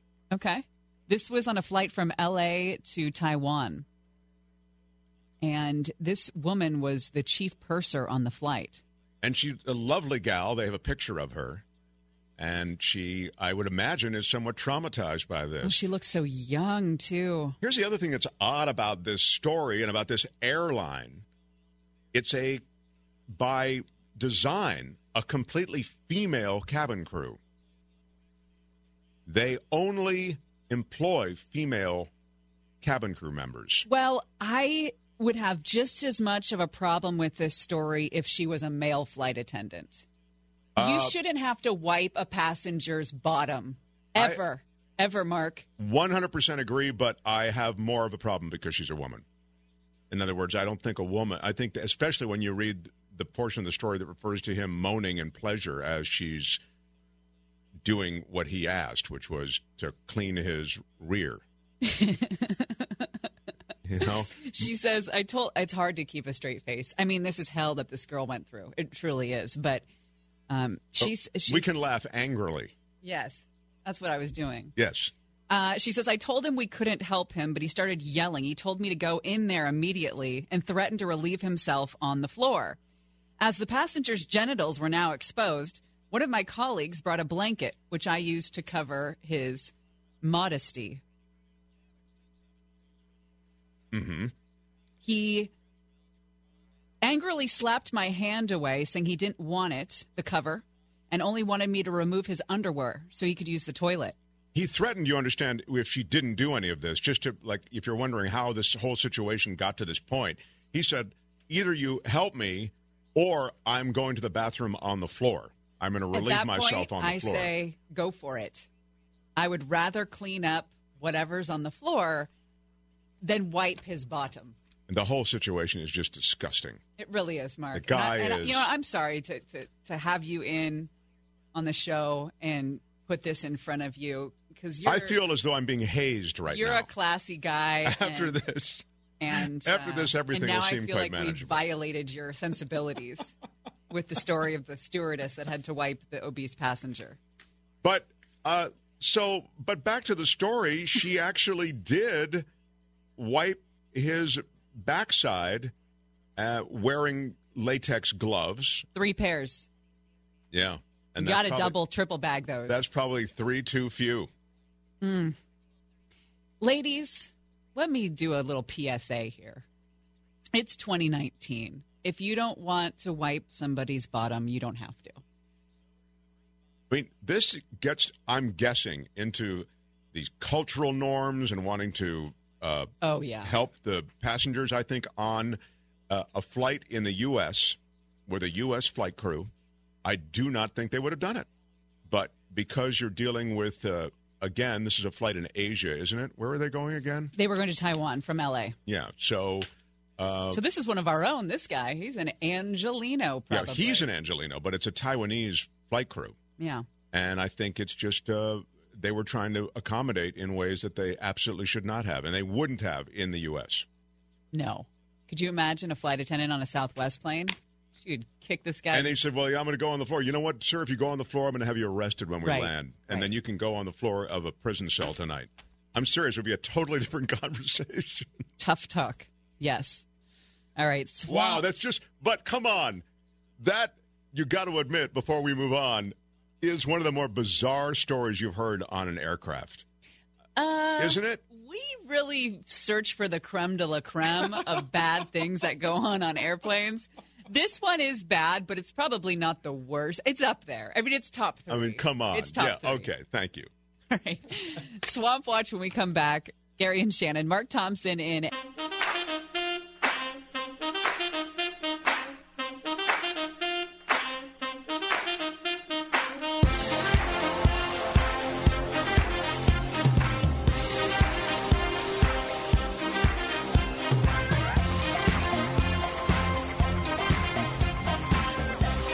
Shannon. Mark Thompson in for Hoffman today. Gary is at his fantasy baseball camp this week. He checked in with us in the 11 o'clock hour if you want to hear about his experience. It was picture day and batting practice later today, and then they kind of see what kind of skills you have.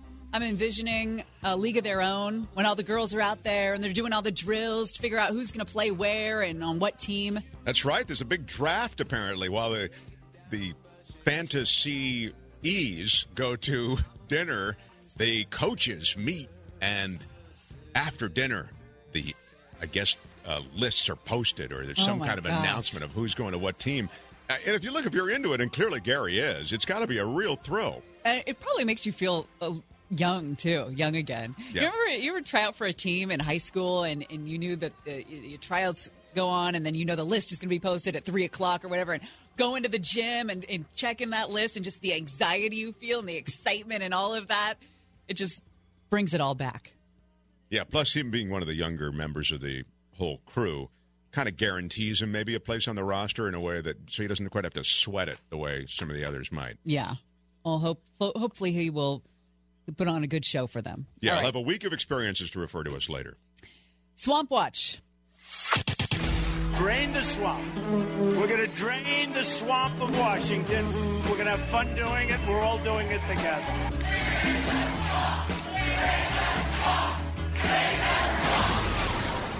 Swamp launch.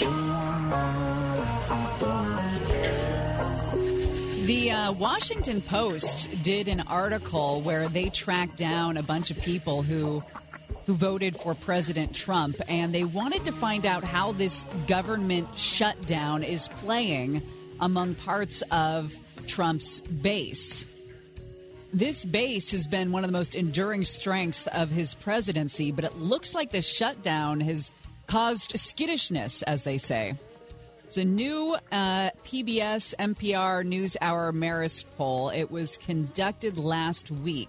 It found that his net approval rating had dropped seven points since December. And one of the biggest drops came from suburban men, whose approval rating of Trump fell about 18 percentage points. Evangelicals and Republicans also dipped by smaller margins. Among men without a college degree, the downward change was about seven points. They talked to one guy, Jeremiah Wilburn. He's 45. He's an operating engineer. He was at Walmart looking for a new pair of coveralls. I love the picture they paint. Right, I like the detail. I feel like I'm in that Walmart right now. Yes, thank you for that.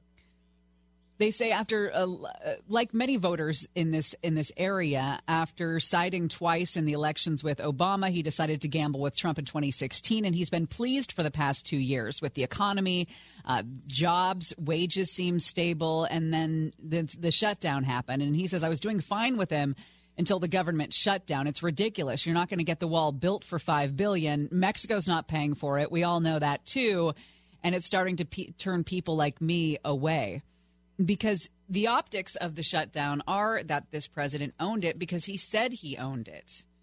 And I think to your point earlier, Mark, $5 billion is not going to be the entire price tag. And if they can't agree on 5.7 billion now, we're going to have it's going to be like the high speed train. We're going to have like a half build shell of a wall at some parts of the border.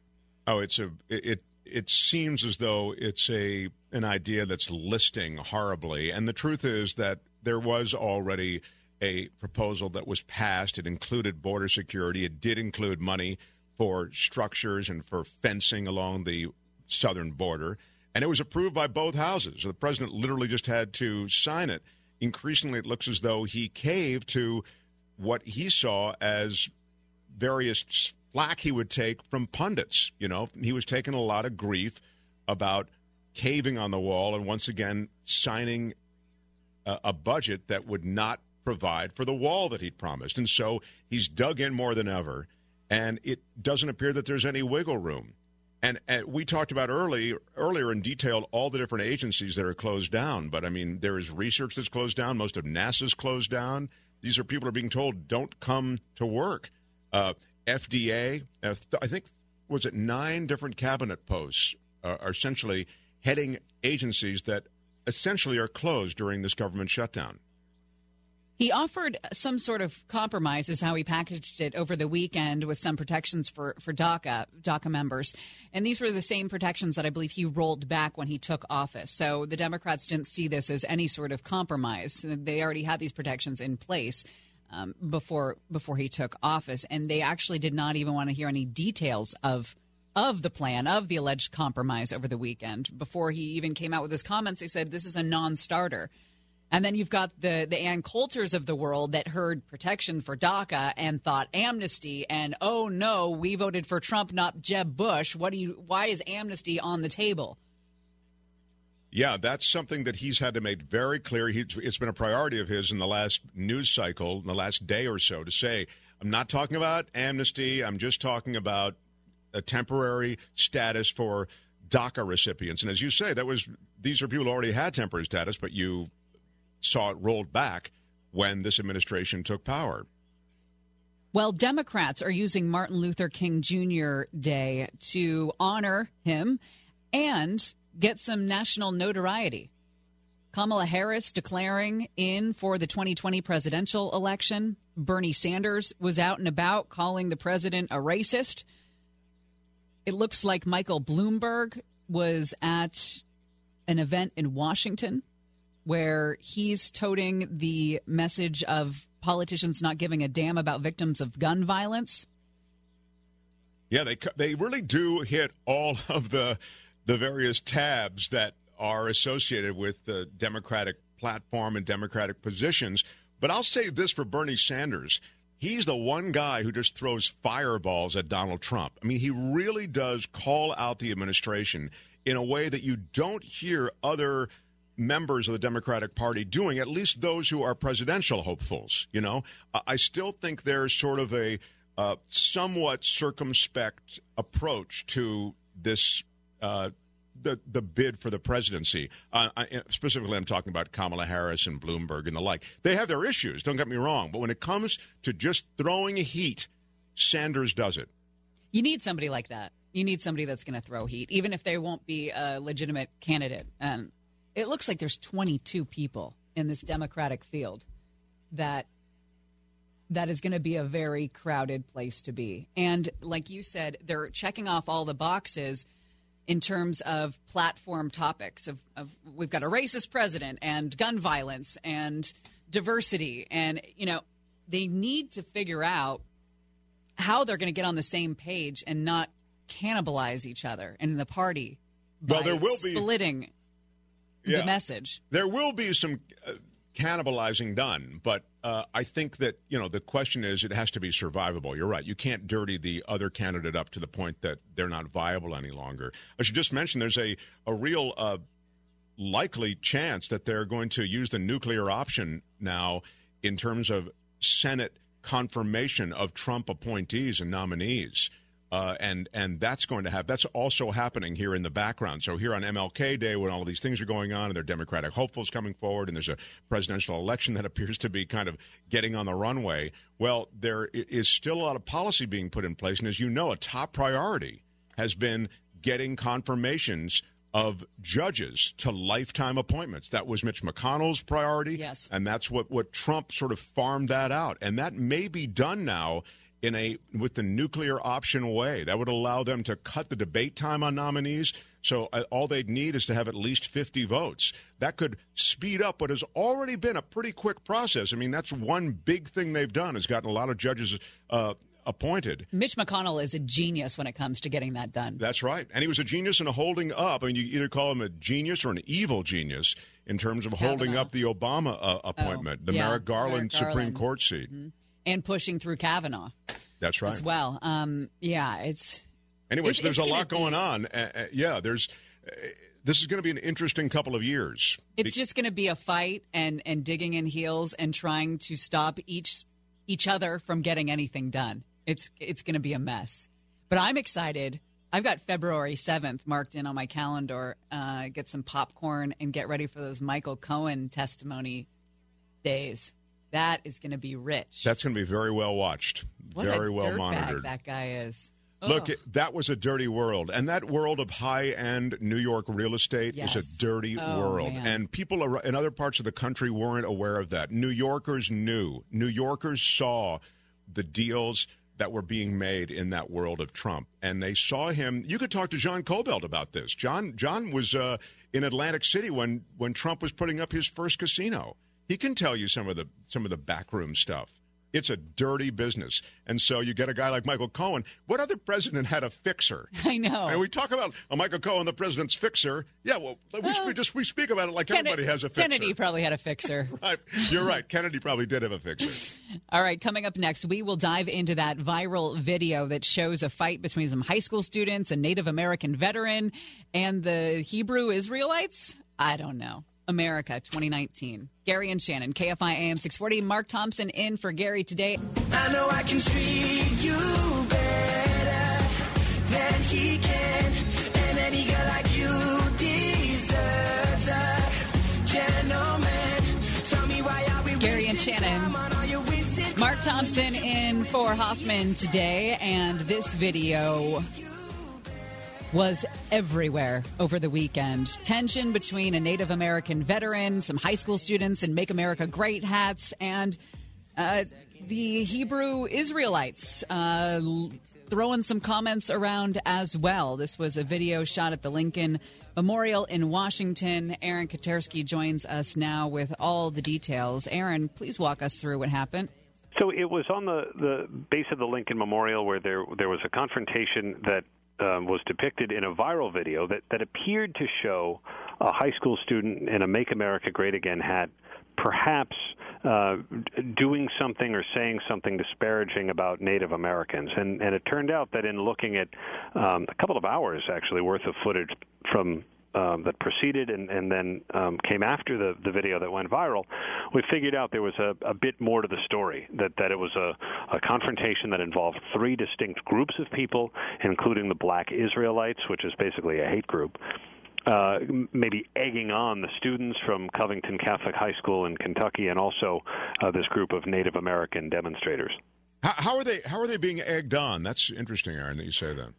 Well, I, I you know, the uh, this group of Black Israelites was calling the the high school students future school shooters, and then saying some derogatory things about Native Americans, and the what what initially to many looked like looked like a confrontation involving the student and the Native American seems to have unfolded differently, where the Native American drummer that you see depicted in the video, uh, a retired service member, uh, said that he he stepped in to try and keep things calm. And the, the main high school student that you see, a guy named Nick Sandmann, said he reacted uh, passively and, and kept no expression, fearing that, that anything that he said or did or looked uh, could have inflamed tensions. Here is uh, Nathan Phillips being interviewed about taking that stance with the drum. I, I realized I had put myself in a really dangerous situation.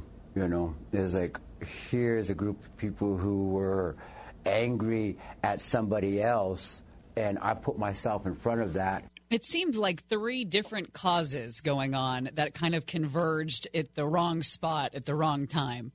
Yeah, I mean, it's not a great look for anyone, um, you know, because the the the black Israelites are are you know known to be kind of insightful like this, and I guess you could say you could walk away. You, you know that you're at the base of the Lincoln Memorial right after the March for Life. Like nothing good comes from just kind of standing there. But um, but then again, the, it, it it wasn't the way it was initially depicted, where the the high school student was seemingly coming at the Native Americans. You know, the high school student in the "Make America Great Again" hat.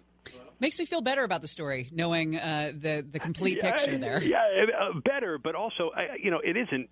It's not wonderful that these kinds of confrontations are happening at the bases of, of our national monuments, but um, I suppose better that it isn't as initially suspected. Was the Right to Life March going on at that same time, or they were just in town for it? Well, they were in town for it. Uh, Right. it so, wasn't- so, so they're and- there at the Lincoln Memorial, just touring or you know just hanging guess, out? yeah. Okay. So this so that was what was going on, Shannon. It's not like they were all there for three different causes. They were all there in Washington for three different things, but there wasn't those three things weren't see, going on at the same simultaneously. time. Yeah. Okay, gotcha. All right, that makes more sense. Okay, Aaron, thank you so much. Appreciate your time. You got it. Coming up next, she was called the next Steve Jobs, the youngest self made female billionaire, called a unicorn up in Silicon Valley, Elizabeth Holmes. And this technology that she said was going to revolutionize healthcare. She was a scammer. Our Rebecca Jarvis did a three year investigation into Elizabeth Holmes. She joins us when we come back after Amy's news. Also, your chance at $1,000 coming up on Gary and Shannon.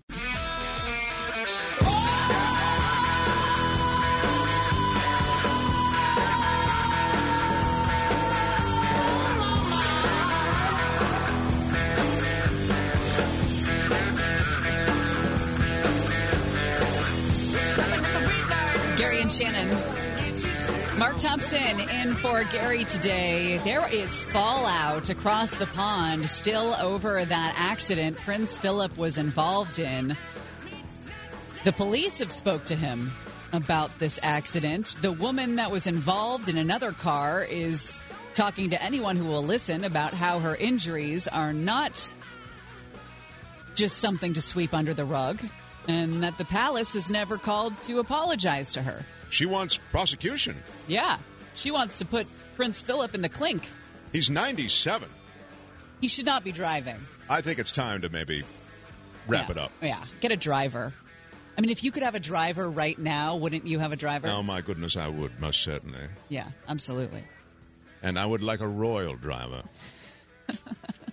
You have good accents. I enjoy those. Thank you, darling. I'm so fascinated. I am reading everything. I have read everything I can about Elizabeth Holmes and Theranos because I don't understand how some of the brightest minds in this country were hook, line, and sinker for this technology that seemed like it didn't exist.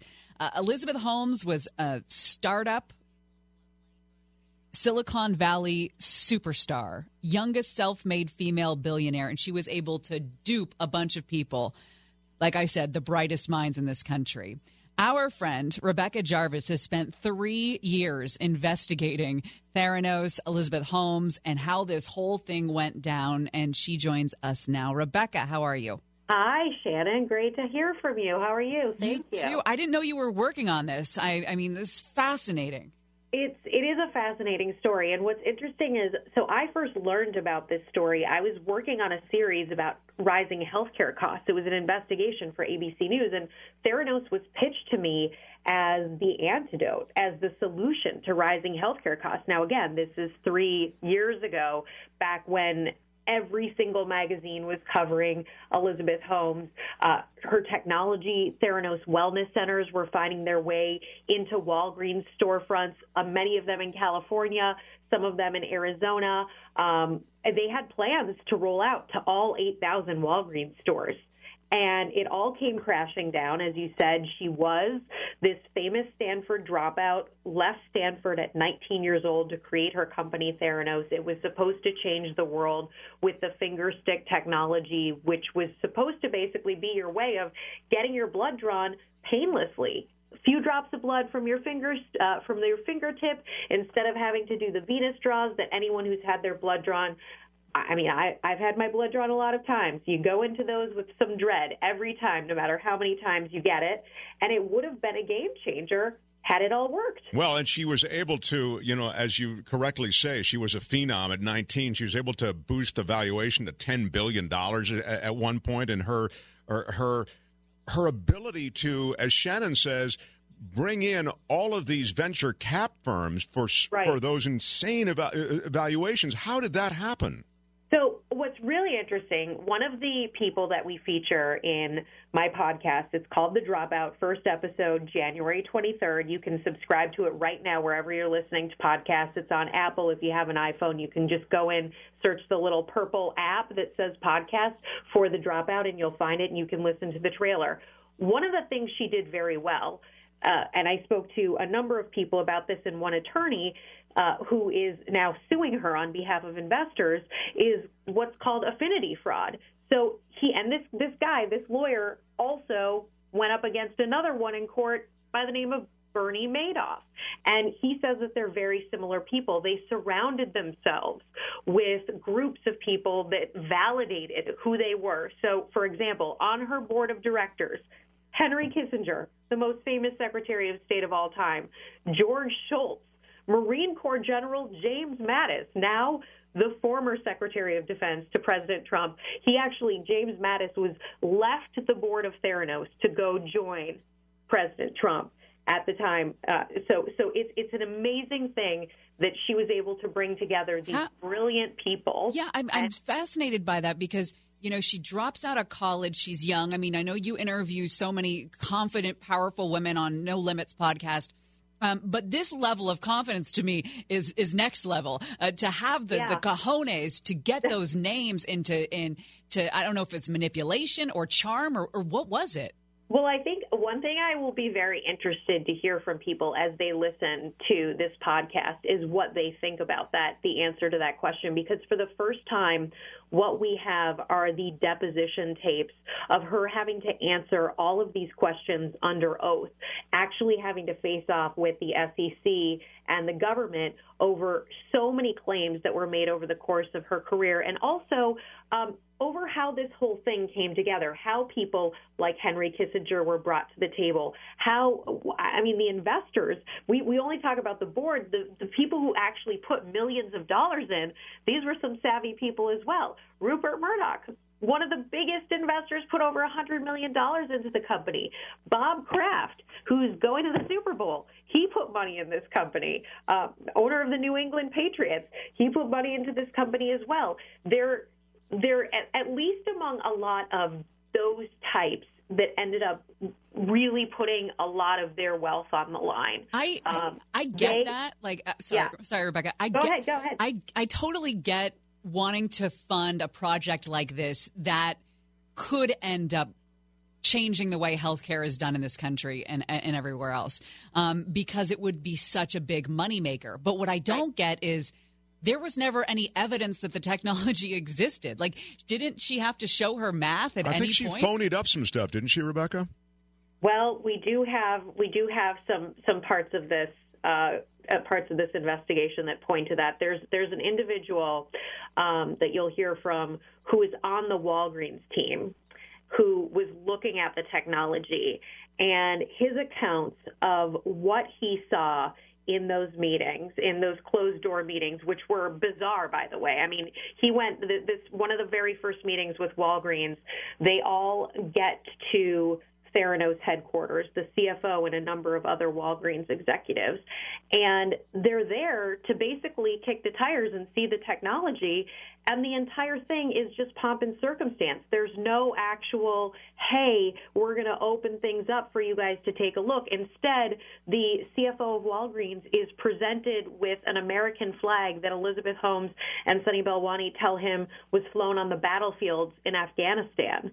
So you can imagine to be in these rooms with pretty smart people, but to also be wowed by this young woman who is making these mega claims and then saying things that sound kind of true, but then you just don't ever actually get to that point where you really get to see it. Now, I mean, even with the Walgreens deal, we dig much deeper into that because a lot of people, and this was one of my questions, how can Walgreens, you know, this is a company with thousands of employees, they've got storefronts all over the country, millions of customers. What really happened there? And that's something that we get into as well. What really happened behind the scenes? What did Theranos tell them? What did they ultimately see? Um, and what gave them the confidence that they could put this in front of patients? We talked to the patients who got inaccurate test results along the way. It's, it's. I think it's just a, one of the most remarkable stories I've seen in my career. All right. Can you hang on, Rebecca? I have more questions because Okay, this uh, this story does take a criminal twist to it. I mean, Oh, yeah. she's facing some serious time in prison for this. We'll do that, and also your chance at thousand dollars when we come back.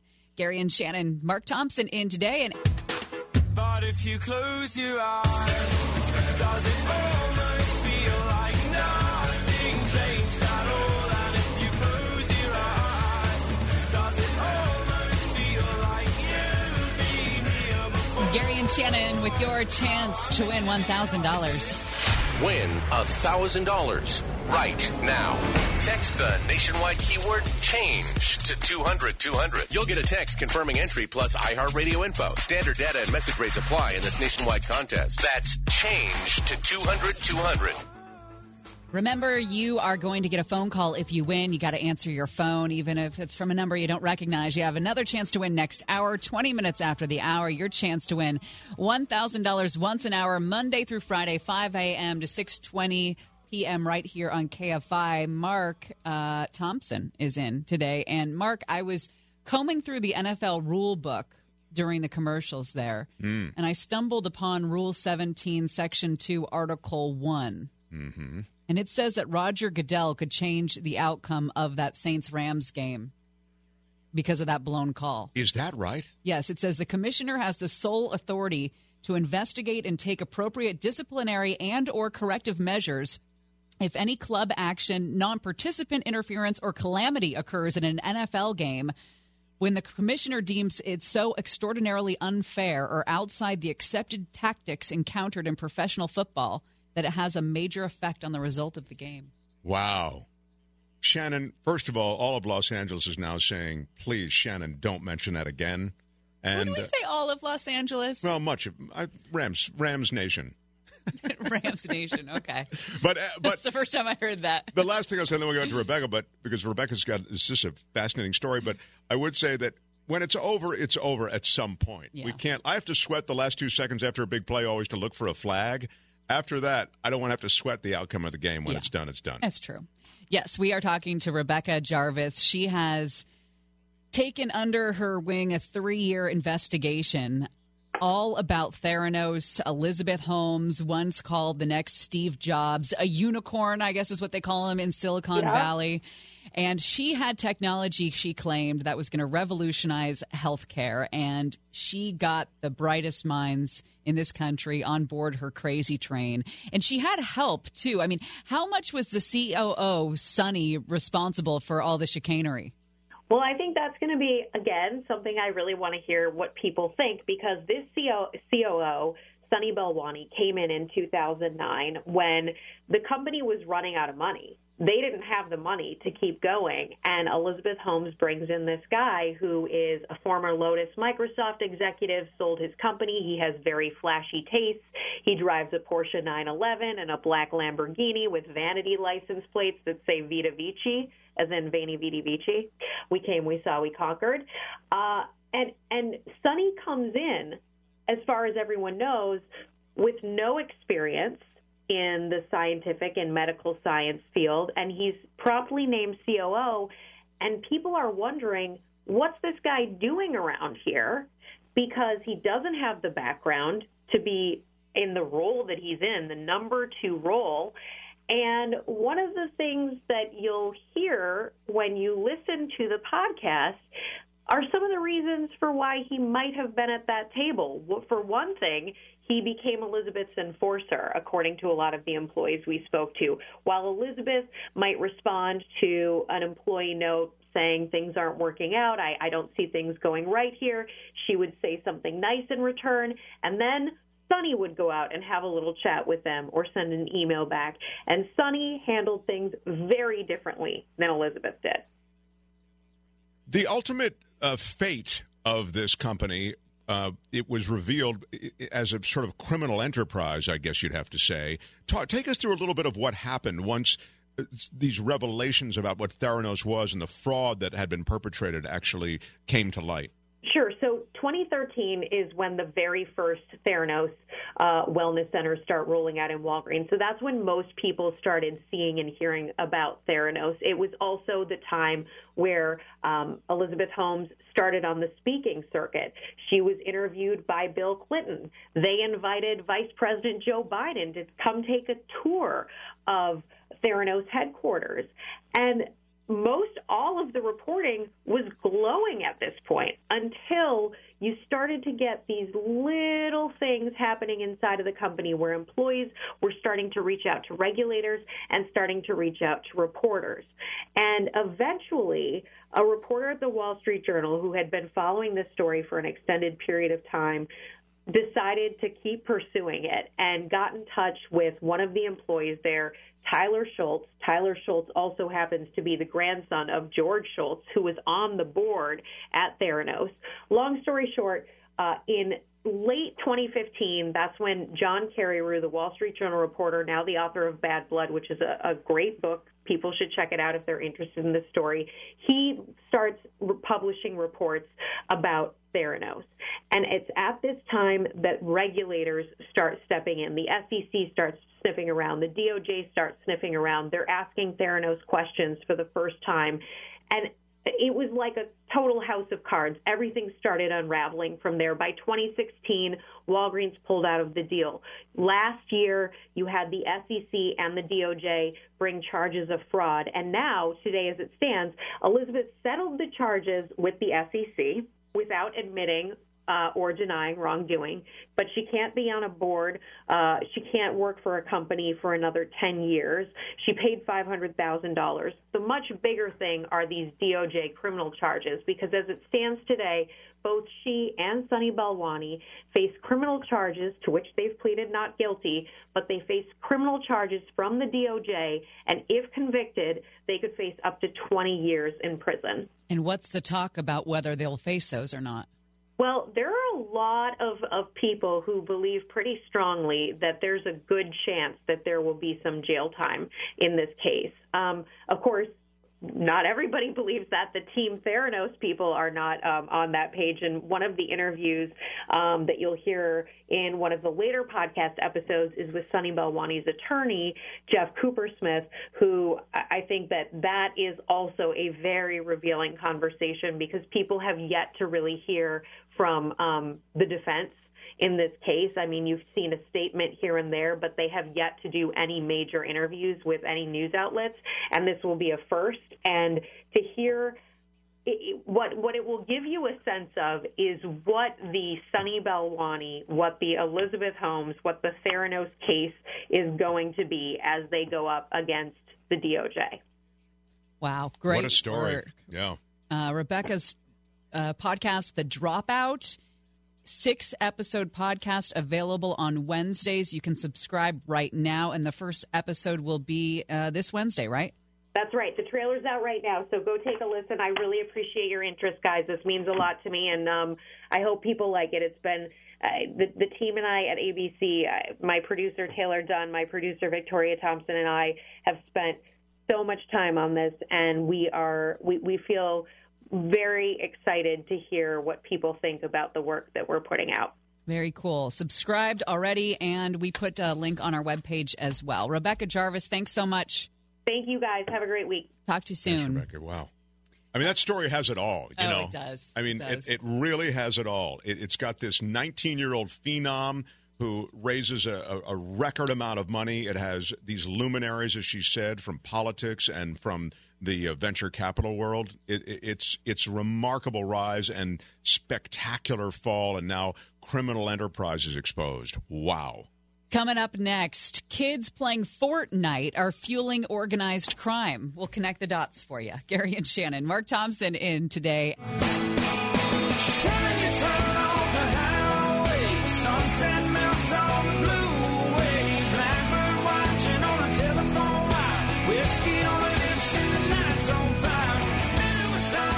Gary and Shannon. Mark Thompson here, and Yes, ma'am. Kamala Harris is running for president. Got the news this morning. Of course, it was anticipated. But it is timely that you would announce it on Martin Luther King Certainly. Jr.'s Day. I think that, in fact, uh, I want to say Shirley Chisholm was the first. Didn't Shirley Chisholm run for president? She was the first. 47 years ago, I believe. Yeah. I read this morning. Yeah. She was, uh, yes. She was the first black woman to run for president. Right, right. So, Anyway, I think that there, you know, so there are a lot of, um, uh, there's a lot, lot of tips of the hat today to that history related to Kamala Harris's announcement. as there should be, yeah. The percentage of TSA airport screeners missing work has hit 10% as the government shutdown stretches into its fifth week. This is not good for Super Bowl time. At the world's busiest airport in Atlanta. If you're if you've got TSA workers not coming in and uh, air traffic controller logistical meetings being canceled because of the government shutdown, there's going to be a deluge of travelers into the Atlanta area, and it's really an all hands on deck kind of situation. And I'm just glad I'm not going to be at any part of that chaos. And that could turn the bigger story, too. That could very well turn the bigger story. If there are enough TSA employees, it seems like really that just that one sector of the society, yes, Yeah. because it freezes so many things. We're not just talking about of passenger travel, I'm talking about business as well. So the it, the failure of TSA to all step up during the shutdown essentially means that they're working without a check, of course, for yet another week. Uh, that could turn it, Shannon. This could really be the place where the public begins to respond to where the, the shoe pinches on. well, and you could know, you imagine if something happened? Oh yeah, I mean, forget about it. You know, and people were saying that work for TSA. It's not just they're you know they're folding their their arms at home and saying I I'm not going to do this. I'm not getting paid.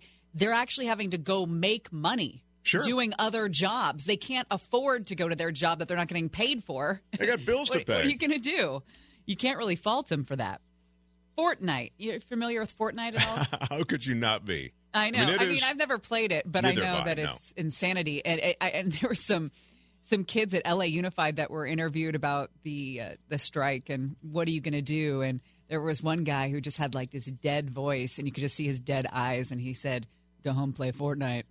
You know, and you know that this kid is probably sleeping two hours, maybe a night, and that all he does is play Fortnite. I know many parents having to limit the Fortnite time that their kids spend. Really? Yeah. To how it's many become like? TV time. I know it depends on the family. You know, it depends on how good the kid's doing academically, how well the kid's doing academically, that sort of thing. But it is it is like the t what what TV time was in the seventies or eighties, I suppose, is what Yeah. this is now. I remember. I remember in the '80s, my brother playing, you know, uh, Super Mario Brothers and Mike Tyson's Punch Out and stuff for hours. Sure. Uh, it's just a new kind of addiction, I guess. I uh, I have a story about. Uh, I well, we should do the Fortnite thing, but just got. I really got into Donkey Kong, but the Donkey Kong, the modern version. They have a modern version, the Nintendo version. Okay, I think it was Nintendo, and they sent me. Uh, a because I mentioned it on the air on uh, Good Day LA. They sent me a special hotline to call if I needed any help because I was such a Donkey Kong like enthusiast, kind of like Fortnite, you know. And I was so into it, I wasn't leaving the house. I was going on vacation, went on ski vacations, and I would spend 11 hours playing Donkey Kong. Honestly, it was crazy. So I got to one level of this Donkey Kong, and I couldn't get past it. So I, you know, I called the number, the hotline number, the help number that they gave me, and I, you know, I asked for, you know, Pedro or whatever, whoever, you some guy's name or Paulo Pedro, or the Donkey Kong master. Paulo or Pedro, I remember something like that. And so Paulo comes on the line and says, "Yeah, what's the problem?" I said, "Well, you know, I'm at this thing and I'm having to, you know, jump off the bee and I can't. Every time the bee stings me, it's gone. I get in there, I got like 30 lives. At the end of it, I don't have any lives." He says, "Well, just press this button. You know, press button A while you pull the joystick this way, and you'll be okay." So I go back in, I press the button A, and I'm pulling the joystick, and it's still it's not working. So I call Paulo again, and I said, "Well, what's what's the story? It's it's still not working." He said, "Hey, man, you can't get past that level. Uh, you're probably uh, you know you're probably may have to stay with it, or I don't know what to recommend." And I said, "Well, let me just ask you. This is a level near the top, right?" He said, "No, dude, you're nowhere near the top." What? He said they're like sixth graders who could blow past that level that you're stuck on. Wow. And I said, and that, and I swear, I packed up the game that And you day, were done. put it in the closet, and Yeah. I never touched it ever You again. thought that you were one of the elite players, and Yes. that's why you got this hotline number. Exactly. I thought I was one of the elite players because I couldn't get past this level that must be giving everyone You fits. were like one of the Ready Player One guys, Yes. uh, like the upper echelon of the gaming community. And then you realized that you were I was a trash. fifth grader. You Yes. were terrible. I was awful. That is like a Yeah. favorite Mark Thompson story right yeah, there. Pretty bad. But so I haven't even gone near Fortnite. But uh, as it turns out, Fortnite's being used for all kinds of uh, cyber criminality and fraud of all kinds. I mean, they've it's really become a place where I guess they're laundering money. Uh, it- because of its popularity, I guess it's particularly vulnerable, and you do surrender credit card information along the way. Yeah, it's free, but then you buy all the extras, the outfits, the weapons, other items, and what they're doing is they're buying the virtual currency that the criminals are, and then they're selling it at a discounted rate to these kids, uh, and cle- laundering the money essentially. I mean, it's pretty brilliant. Yeah, it is, and and the feds are getting involved, right? I mean, it's it's become uh, one of those dark web issues. So you've got, you know, this is cyber criminality, and because it's taking so many victims from you know kids with access to their parents' credit cards to older parents or older kids, if you want to think of it that way. Uh, that i i- it's it's hitting a lot of people, so it becomes a, a growing societal issue. How old were you when this Donkey Kong craze happened? Just out of curiosity. No, it was probably. Um, uh, well, I was. I mean, I was on Good Day LA, so what was Right. that like 15 years ago or something? Probably. Okay. Yeah. And was- you and you'd go on like skiing vacations with you know No, I go with my loved girl. one, loved went- ones, Yeah, love go- interests, That's right. I went, and you would hole up and play Donkey Kong for eleven hours. You go. Well, maybe I'll take a couple runs, and then I want to get back to the house. I want to, you know. It was so. I was broken. I was broken, and now I'm still broken in different ways. I love that story so much. It's so. I, I was so humiliated though to learn that I was really nowhere near an advanced level of that game, and I was just a real loser in every way. And it was reinforced by some guy on the end of an 800 number. God, thank you for that. hmm Um, coming up next, Prince Philip is in deep S over there in uh, in the UK because of that car crash. Yes, he's 97 years old. He flipped his Range Rover, and now a woman is crying injured, and the police are asking questions. And he didn't exactly respond the way you would hope a uh, royal gentleman would respond. Yeah, I don't think he's a gentleman. All those affairs, rumors. Mm. Mm. All right, Gary and Shannon, Mark Thompson, the Donkey King master, Donkey Donkey Kong. Sorry. There is a documentary called King of Kong, I think. It's Okay. a great documentary, but I'm not in it. But maybe you'll go watch it tonight. I will.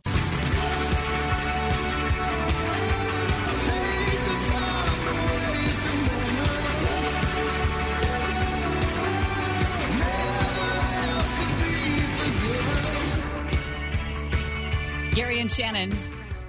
Mark Thompson hanging out with me today. This has been fun. Love it, really do. I really appreciate you hanging out this week. Have some good times. Yeah, looking forward to the whole week. I want to hear more Donkey Kong stories. if you could just like actually go ahead and tell me every embarrassing story from your life. Oh, we need more than a week. That, Believe me. that was a good one. Yeah. Um, okay, so you found this this morning. Before we get to Prince Philip and the woman that was involved with his car accident, now crying the police aren't taking her seriously, we'll get to all those details. But you sent this to me this morning. Pete Davidson and John Mulaney reviewing Clint Eastwood's new movie, The Mule. Clint Eastwood drives hundreds of kilos of drugs across the United States. And that's not the weird part. The weird part is that he is 90 and he is driving. He is 90. When my grandma turned 90, we bribed the DMV to flunk her on her driving test, and they did it. Yeah. Why aren't you guys freaking out? He's old, okay? There's a scene where he's driving with like Oh no God. Oh hands, Oh and he's like unwrapping an ice cream sandwich. He's like singing jazz and stuff. It's insane. That's when we realized this was a superhero movie for old people about a guy whose superpower is that he can drive unsupervised. Yeah. And he's like so good that the head of the drug cartel, played by Andy Garcia, Who was rude to me at a Laker game once. Yes, I remember that. Uh, it's true. Uh, he throws the mule a party for being their best driver ever. Fulfilling another elderly grandpa fantasy that a 90 year old white man can do any job better than a Mexican, even when the job is Mexican drug trafficking. You know, we also forgot to mention Yes. 90 year old Clint Eastwood has two threesomes in this movie. And he directed it. Two. I don't think you guys understand. I've had one. I guess you probably have none, right? You are correct, sir. Right. According to the mule, I have a solid 54 years before that window closes.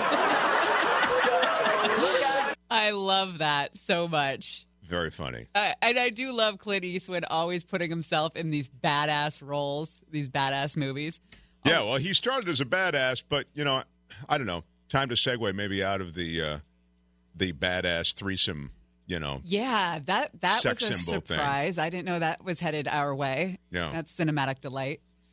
Um, so Prince Philip was in this crash. speaking of elderly drivers, Yeah, 97 years old, and he's in this crash, and it's involving another woman who was apparently injured. Listen to how British this name is Emma Fairweather. yes. Does it get more British than well, that? Emma is the strong British play always, and then Fairweather, of course. Yes. certain British quality as well. She's forty-five. She's upset. She says that uh, they're they're downplaying the gravity of her injuries and that there was a cover up effort by police on behalf of the royals. She did an interview with the Mirror, and she says she was told by authorities not to speak to anyone following the accident and to expect a call from the palace from from Philip or the Queen herself to offer an apology or well wishes. Yeah, I would have, if I were the palace, I would have handled this quite differently. I would have been very concerned with her well being and, you know, sent flowers and all that sort of thing. Just try to kind of talk her off the ledge, right? But they played it just the opposite. She seems to me, and I was just watching a bit of uh, footage of an interview she did on TMZ with, I guess, the Mirror. She does seem like she's one of those um, High maintenance. victim people. Oh, I like see. I'm a victim. I I was see. wronged. I'm always wronged. And you don't want to get into a car accident with one of the victim people. You just Yeah, don't. That's probably true. Uh, I mean, he did hit her, it would seem. He is 97. He's probably not the driver he was, I don't know, 50 years, years ago. ago. uh, but I, I don't know that, you know, it may not be as bad as she says, although maybe it's every bit as bad as she says. Norfolk police say they are treating the collision as they would any other, and the fact that Prince Philip was involved bears no weight in how the cops have handled things. Baloney. Yeah, I don't buy That is grade A baloney. Mm. Of course, it made a difference that Prince Philip was involved. She got a voicemail from one of the Queen's ladies in waiting. Did she? Yeah, passing on the Queen's good wishes, apparently. And then uh, Buckingham Palace is saying that the both women in the car were contacted and well wishes were exchanged.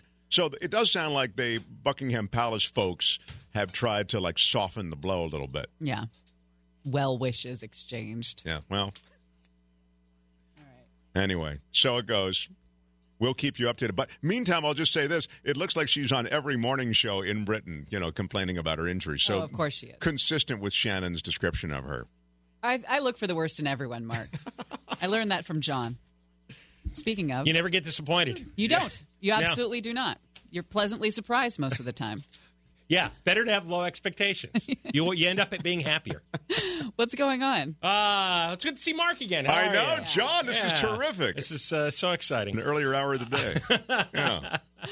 What What's happening today well, on the? Uh, uh, the that, uh, dumb clock uh, we have as governor, uh, Gavin Newsom. Uh, he now wants to withhold the gas taxes unless uh, cities build housing. Okay. So he won't pave the roads unless you, you meet his uh, terms. You're shut down Uh, everything. Yeah, You're just I know. shut down this everything Is why you don't this give world. gas tax money to the stupid government because now he's going to hold it hostage. Has he said what he's going to do with the train? No, I haven't seen I don't it one way a- or the other. I don't think he's a fan of the train either, though. No, Is he? No. he's not. Well, nobody should be. Right, nobody is. Even right. an idiot can see that that's. Yeah, that was In fact, an- we drove uh, to Northern California over the weekend, and I kept pointing out to my, my wife and my son, "Oh, this is where the train is supposed to end."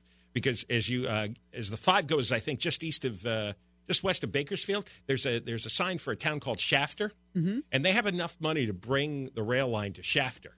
And if you look around, it's nothing but endless farmland. I go, this is where the train is going to end. Yes. And then you go over the uh, grapevine, the Teha- Tehachapi Mountains. I go, look at that. The train is supposed to go through that mountain range. They're supposed to tunnel through the Tehachapis. You think they're going to do that? Boy, you sound I- real fun on road trips. Oh, I yeah. Pointing out points of interest for the train Yeah, that's never Dad. going to be built. I know, oh. Dad. well, otherwise it does get a little dull. You Poor know, kids. If I see my wife's head bobbing up and down, she's about to fall asleep. Let's take a hey, let's take a couple of calls, kids. you got to keep the energy up. All right, John and Ken coming up next. We'll be back tomorrow. Oh. Stay dry, everyone. Tune in next week for the hilarious funeral episode on Gary and Shannon.